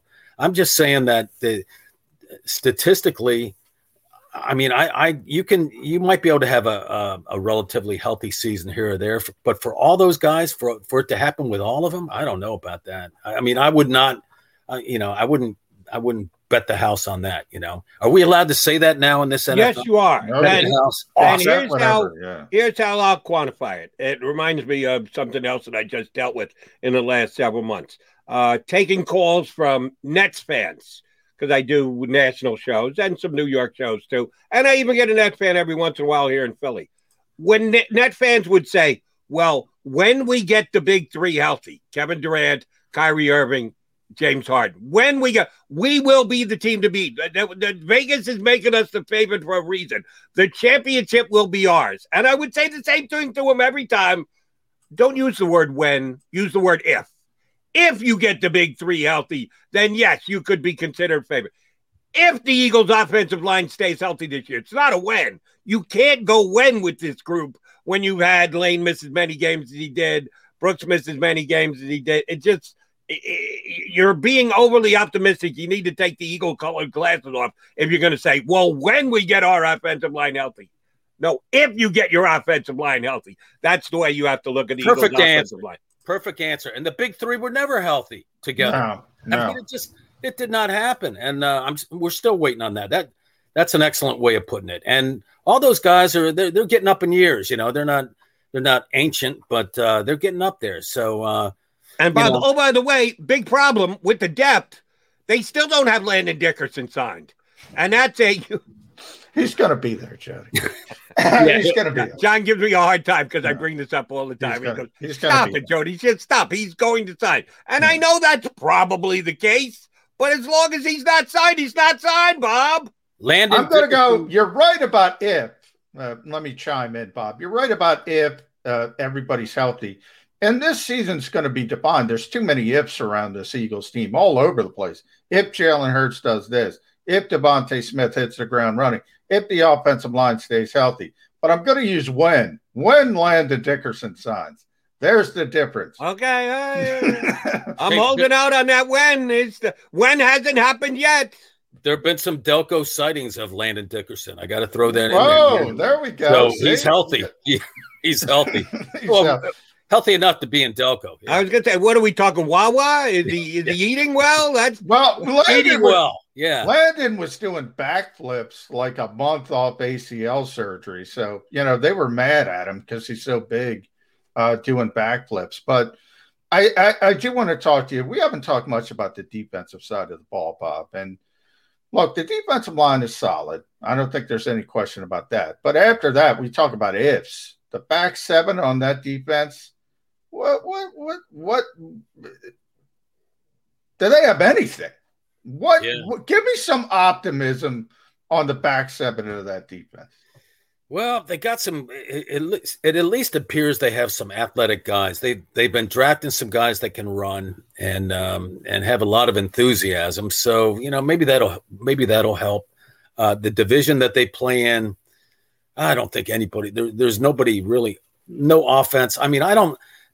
Dak Prescott was really putting up points when he was healthy last year, but I, I think it takes a year for you to get back to uh, 100% when you've had uh, a, a serious injury like he's had. I mean that that fractured leg. I mean his or his ankle. It was going the wrong way. I mean Yeah. God, we all remember seeing that. Yeah. So I mean, uh, so it's not like anybody is is gonna. I, I think they'll still be in games. Uh, and um, with this defense, if they can score some points and uh, you know they're healthy early on, I I think they'll be in games. I don't think they'll be getting blown out. But over 17 games, uh, I don't I don't know about that. And the defense, yeah, they're looking for for people just to show up. Um, you know, Darius Slay is well, eh, he's he's their best uh, guy. He's their best secondary guy.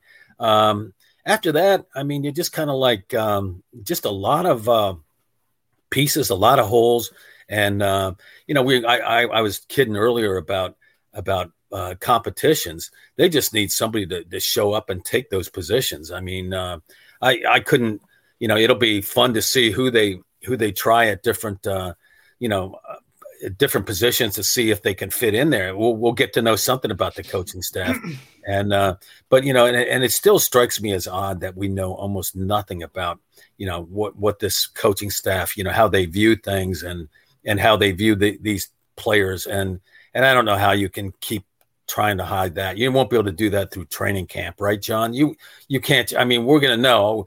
Seeing is is um, at least believing. You know, seeing is, Yeah. part of their thought process.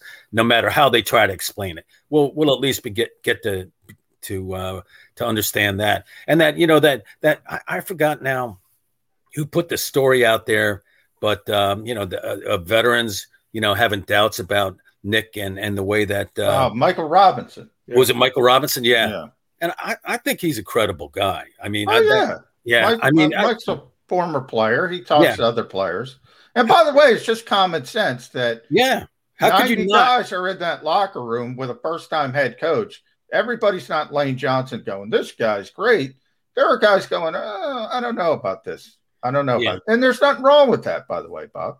Yeah, well, and, and we'll we'll see how Nick Sirianni establishes himself, and um, and we'll see. You know, we'll get an idea of what the the players how they feel about him through this training camp. So, I guess that's that's going to be that, that's an interesting part of of training camp, although a little bit more subtle than some of the other things.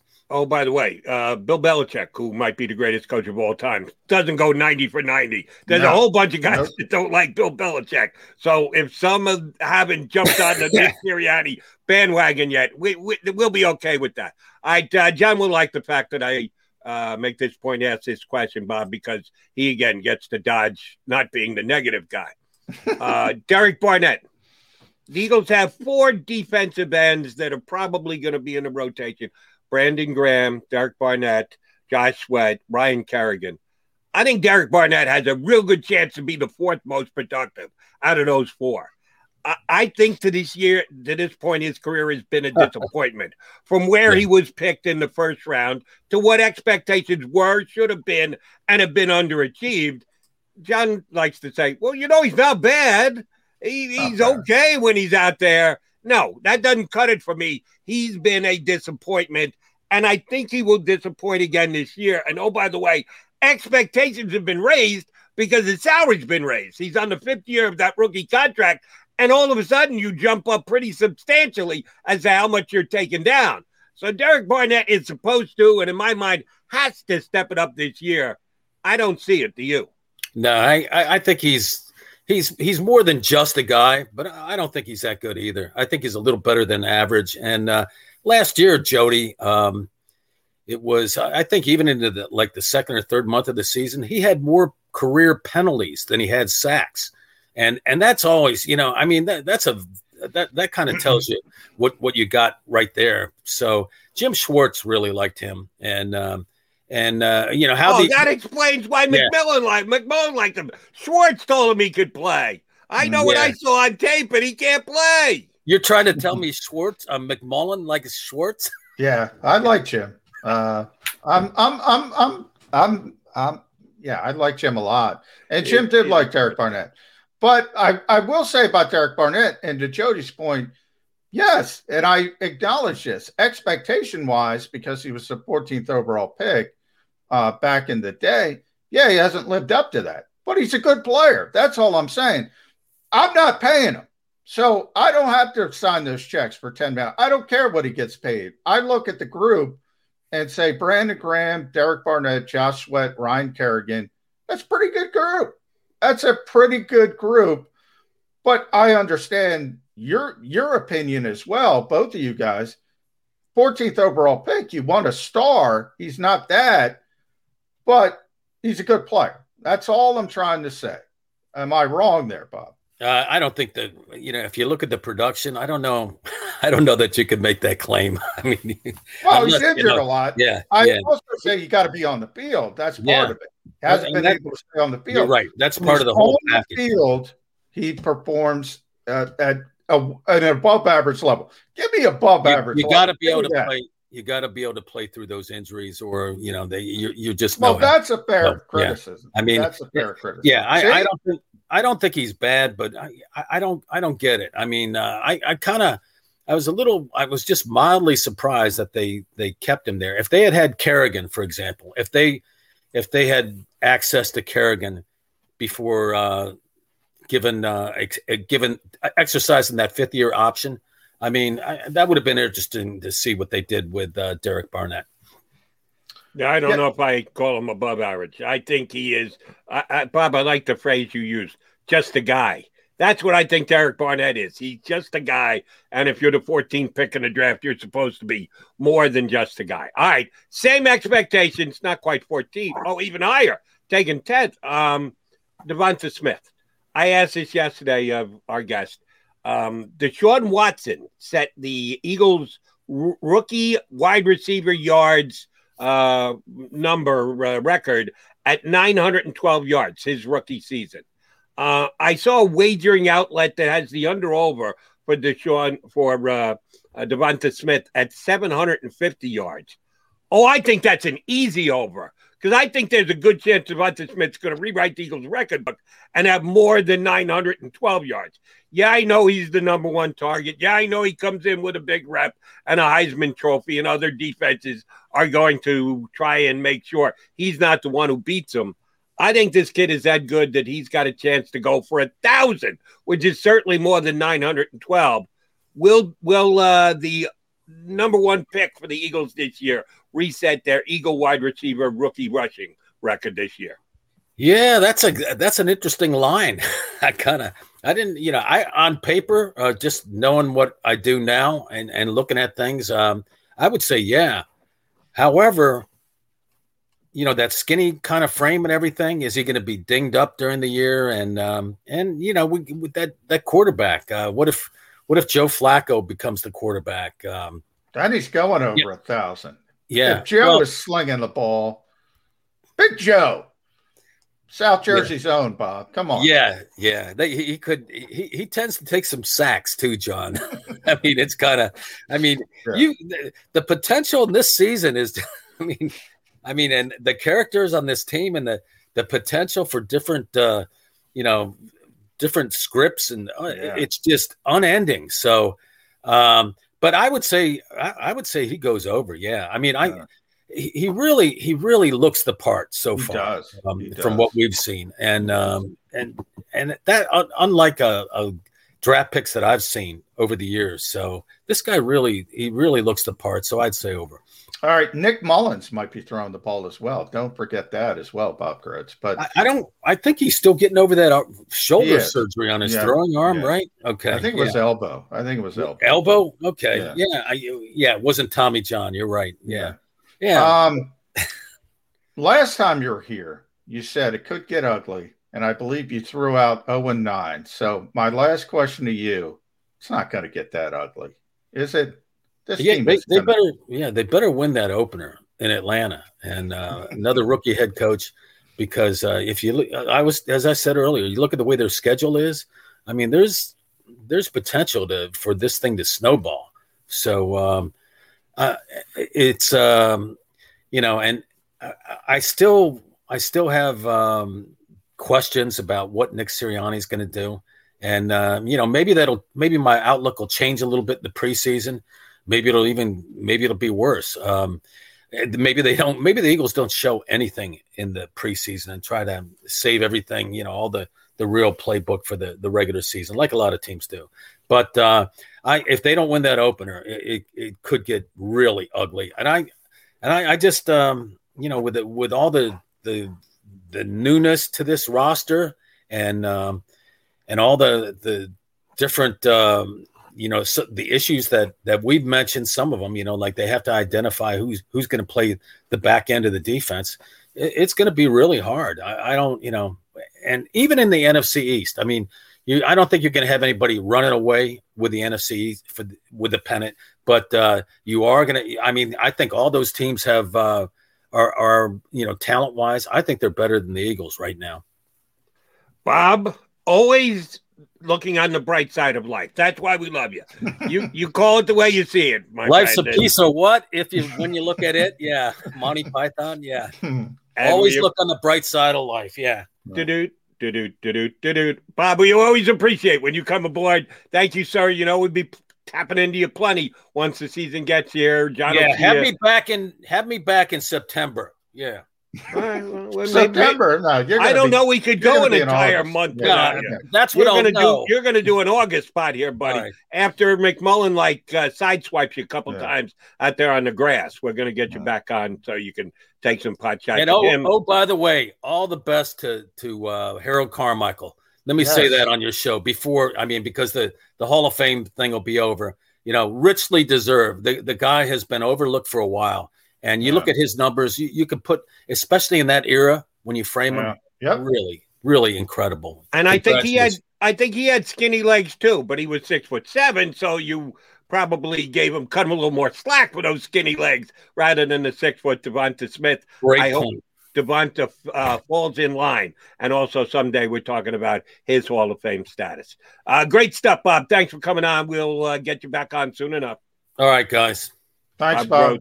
Delco Times here with us on Birds 365. All right, quickie timeout. Come back. We got to put a bow on this show here on Birds 365.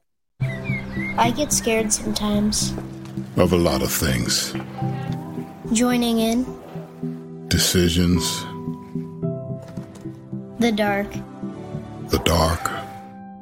But I once heard someone say. But as I always say. It's okay to be afraid. As long as you face the fear.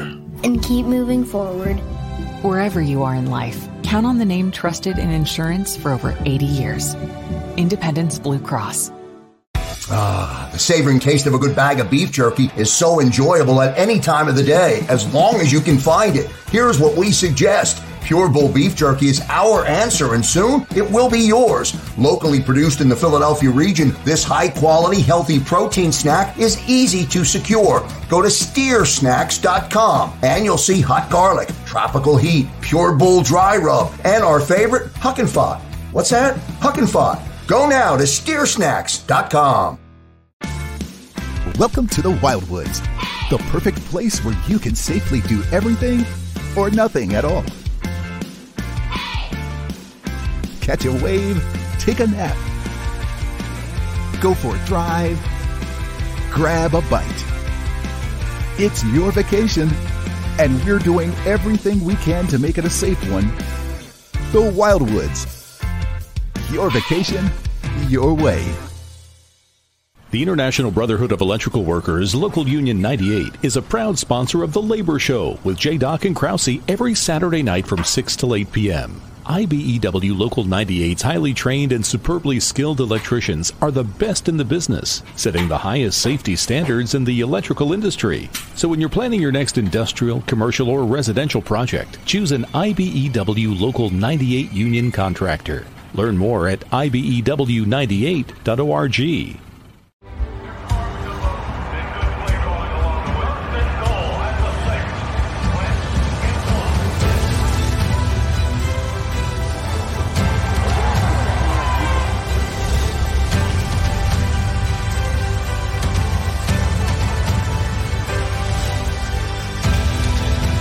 field of life, First Trust Bank is there for you. On three. One, two, three. Because Philadelphia dreams deserve a Philadelphia bank.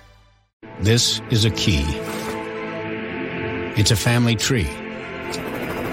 It's a pair of wings. It's a secret handshake. And a ticket to anywhere in the world. It's more than a uniform. It's the door to a world most people only dream of. There's Strong, and then there's Army Strong. Try it on at goarmy.com.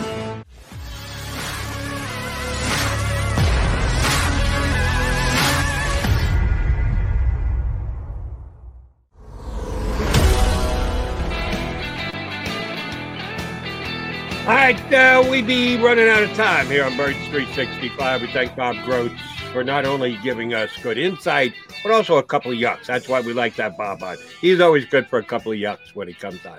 All right, uh, Johnny Mac, we're counting down. We got four days until uh, if camp opens up, and five days until you get some quality grass time. We got uh, 100. We got 81 days until the opener in Atlanta, which Bob Grotz says they better win because it gets tougher thereafter. I kind of disagree with. They got Detroit in there. Detroit's going to be a bad football team. Carolina's to be determined. We'll see how good Sam Darnold. There's games in the first half of the schedule that the Eagles can win, so I'm not counting them in for 0 and 9. And 175 days till the SoFi Super Bowl. That would be out in Los Angeles in that new stadium um, on February 12th, 13th, somewhere thereabouts. I think it's Super Bowl 50. What are you up to? 56? I Good think it is this year. I, I, X. I get I think it's runs VI, together so that's six. yeah. So I think we're looking at 56 this year. Um, will McMullen be there? Must the Eagles make it for McMullen to be there? No, what do you I've think been- your chances are of going to the Super Bowl this year? I these days I only go if the Eagles make it. So but that's not true. I've been I've been to nine Super Bowls. The Nine? last one, yeah. The last one was uh uh Atlanta. Uh the Super Bowl in Atlanta, the Rams and the Patriots. So that's the last one uh I went to. So I've been to a bunch, but these years, yeah, I don't even want to go. The Eagles are there, I gotta go. Now, Joe Kraus and Jacob Media, if they want to do Super Bowl Radio Row, I gotta go. But if I'm not going unless I gotta go. Let's put it that way, Jody.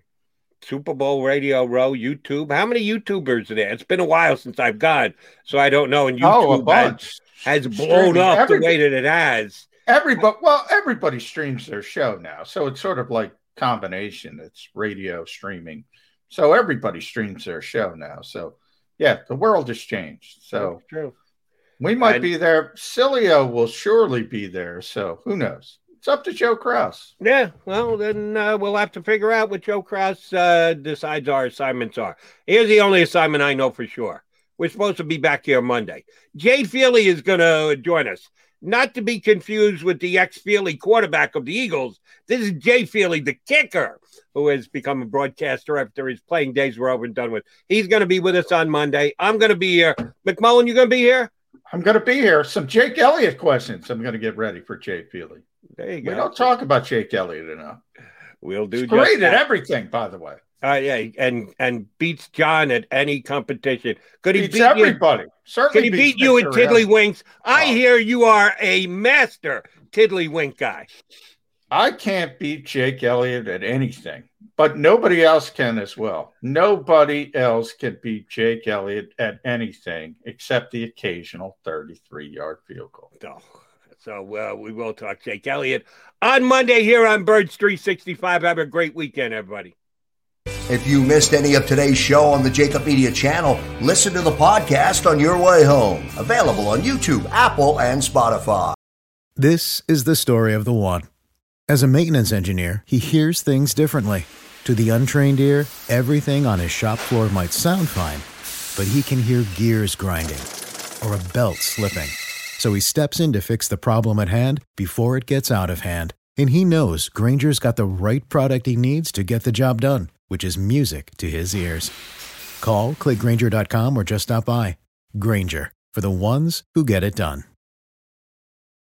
When you need mealtime inspiration, it's worth shopping Kroger, where you'll find over 30,000 mouthwatering choices that excite your inner foodie. And no matter what tasty choice you make, you'll enjoy our everyday low prices, plus extra ways to save, like digital coupons worth over $600 each week. You can also save up to $1 off per gallon at the pump with fuel points. More savings and more inspiring flavors make shopping Kroger worth it every time. Kroger, fresh for everyone. Fuel restrictions apply.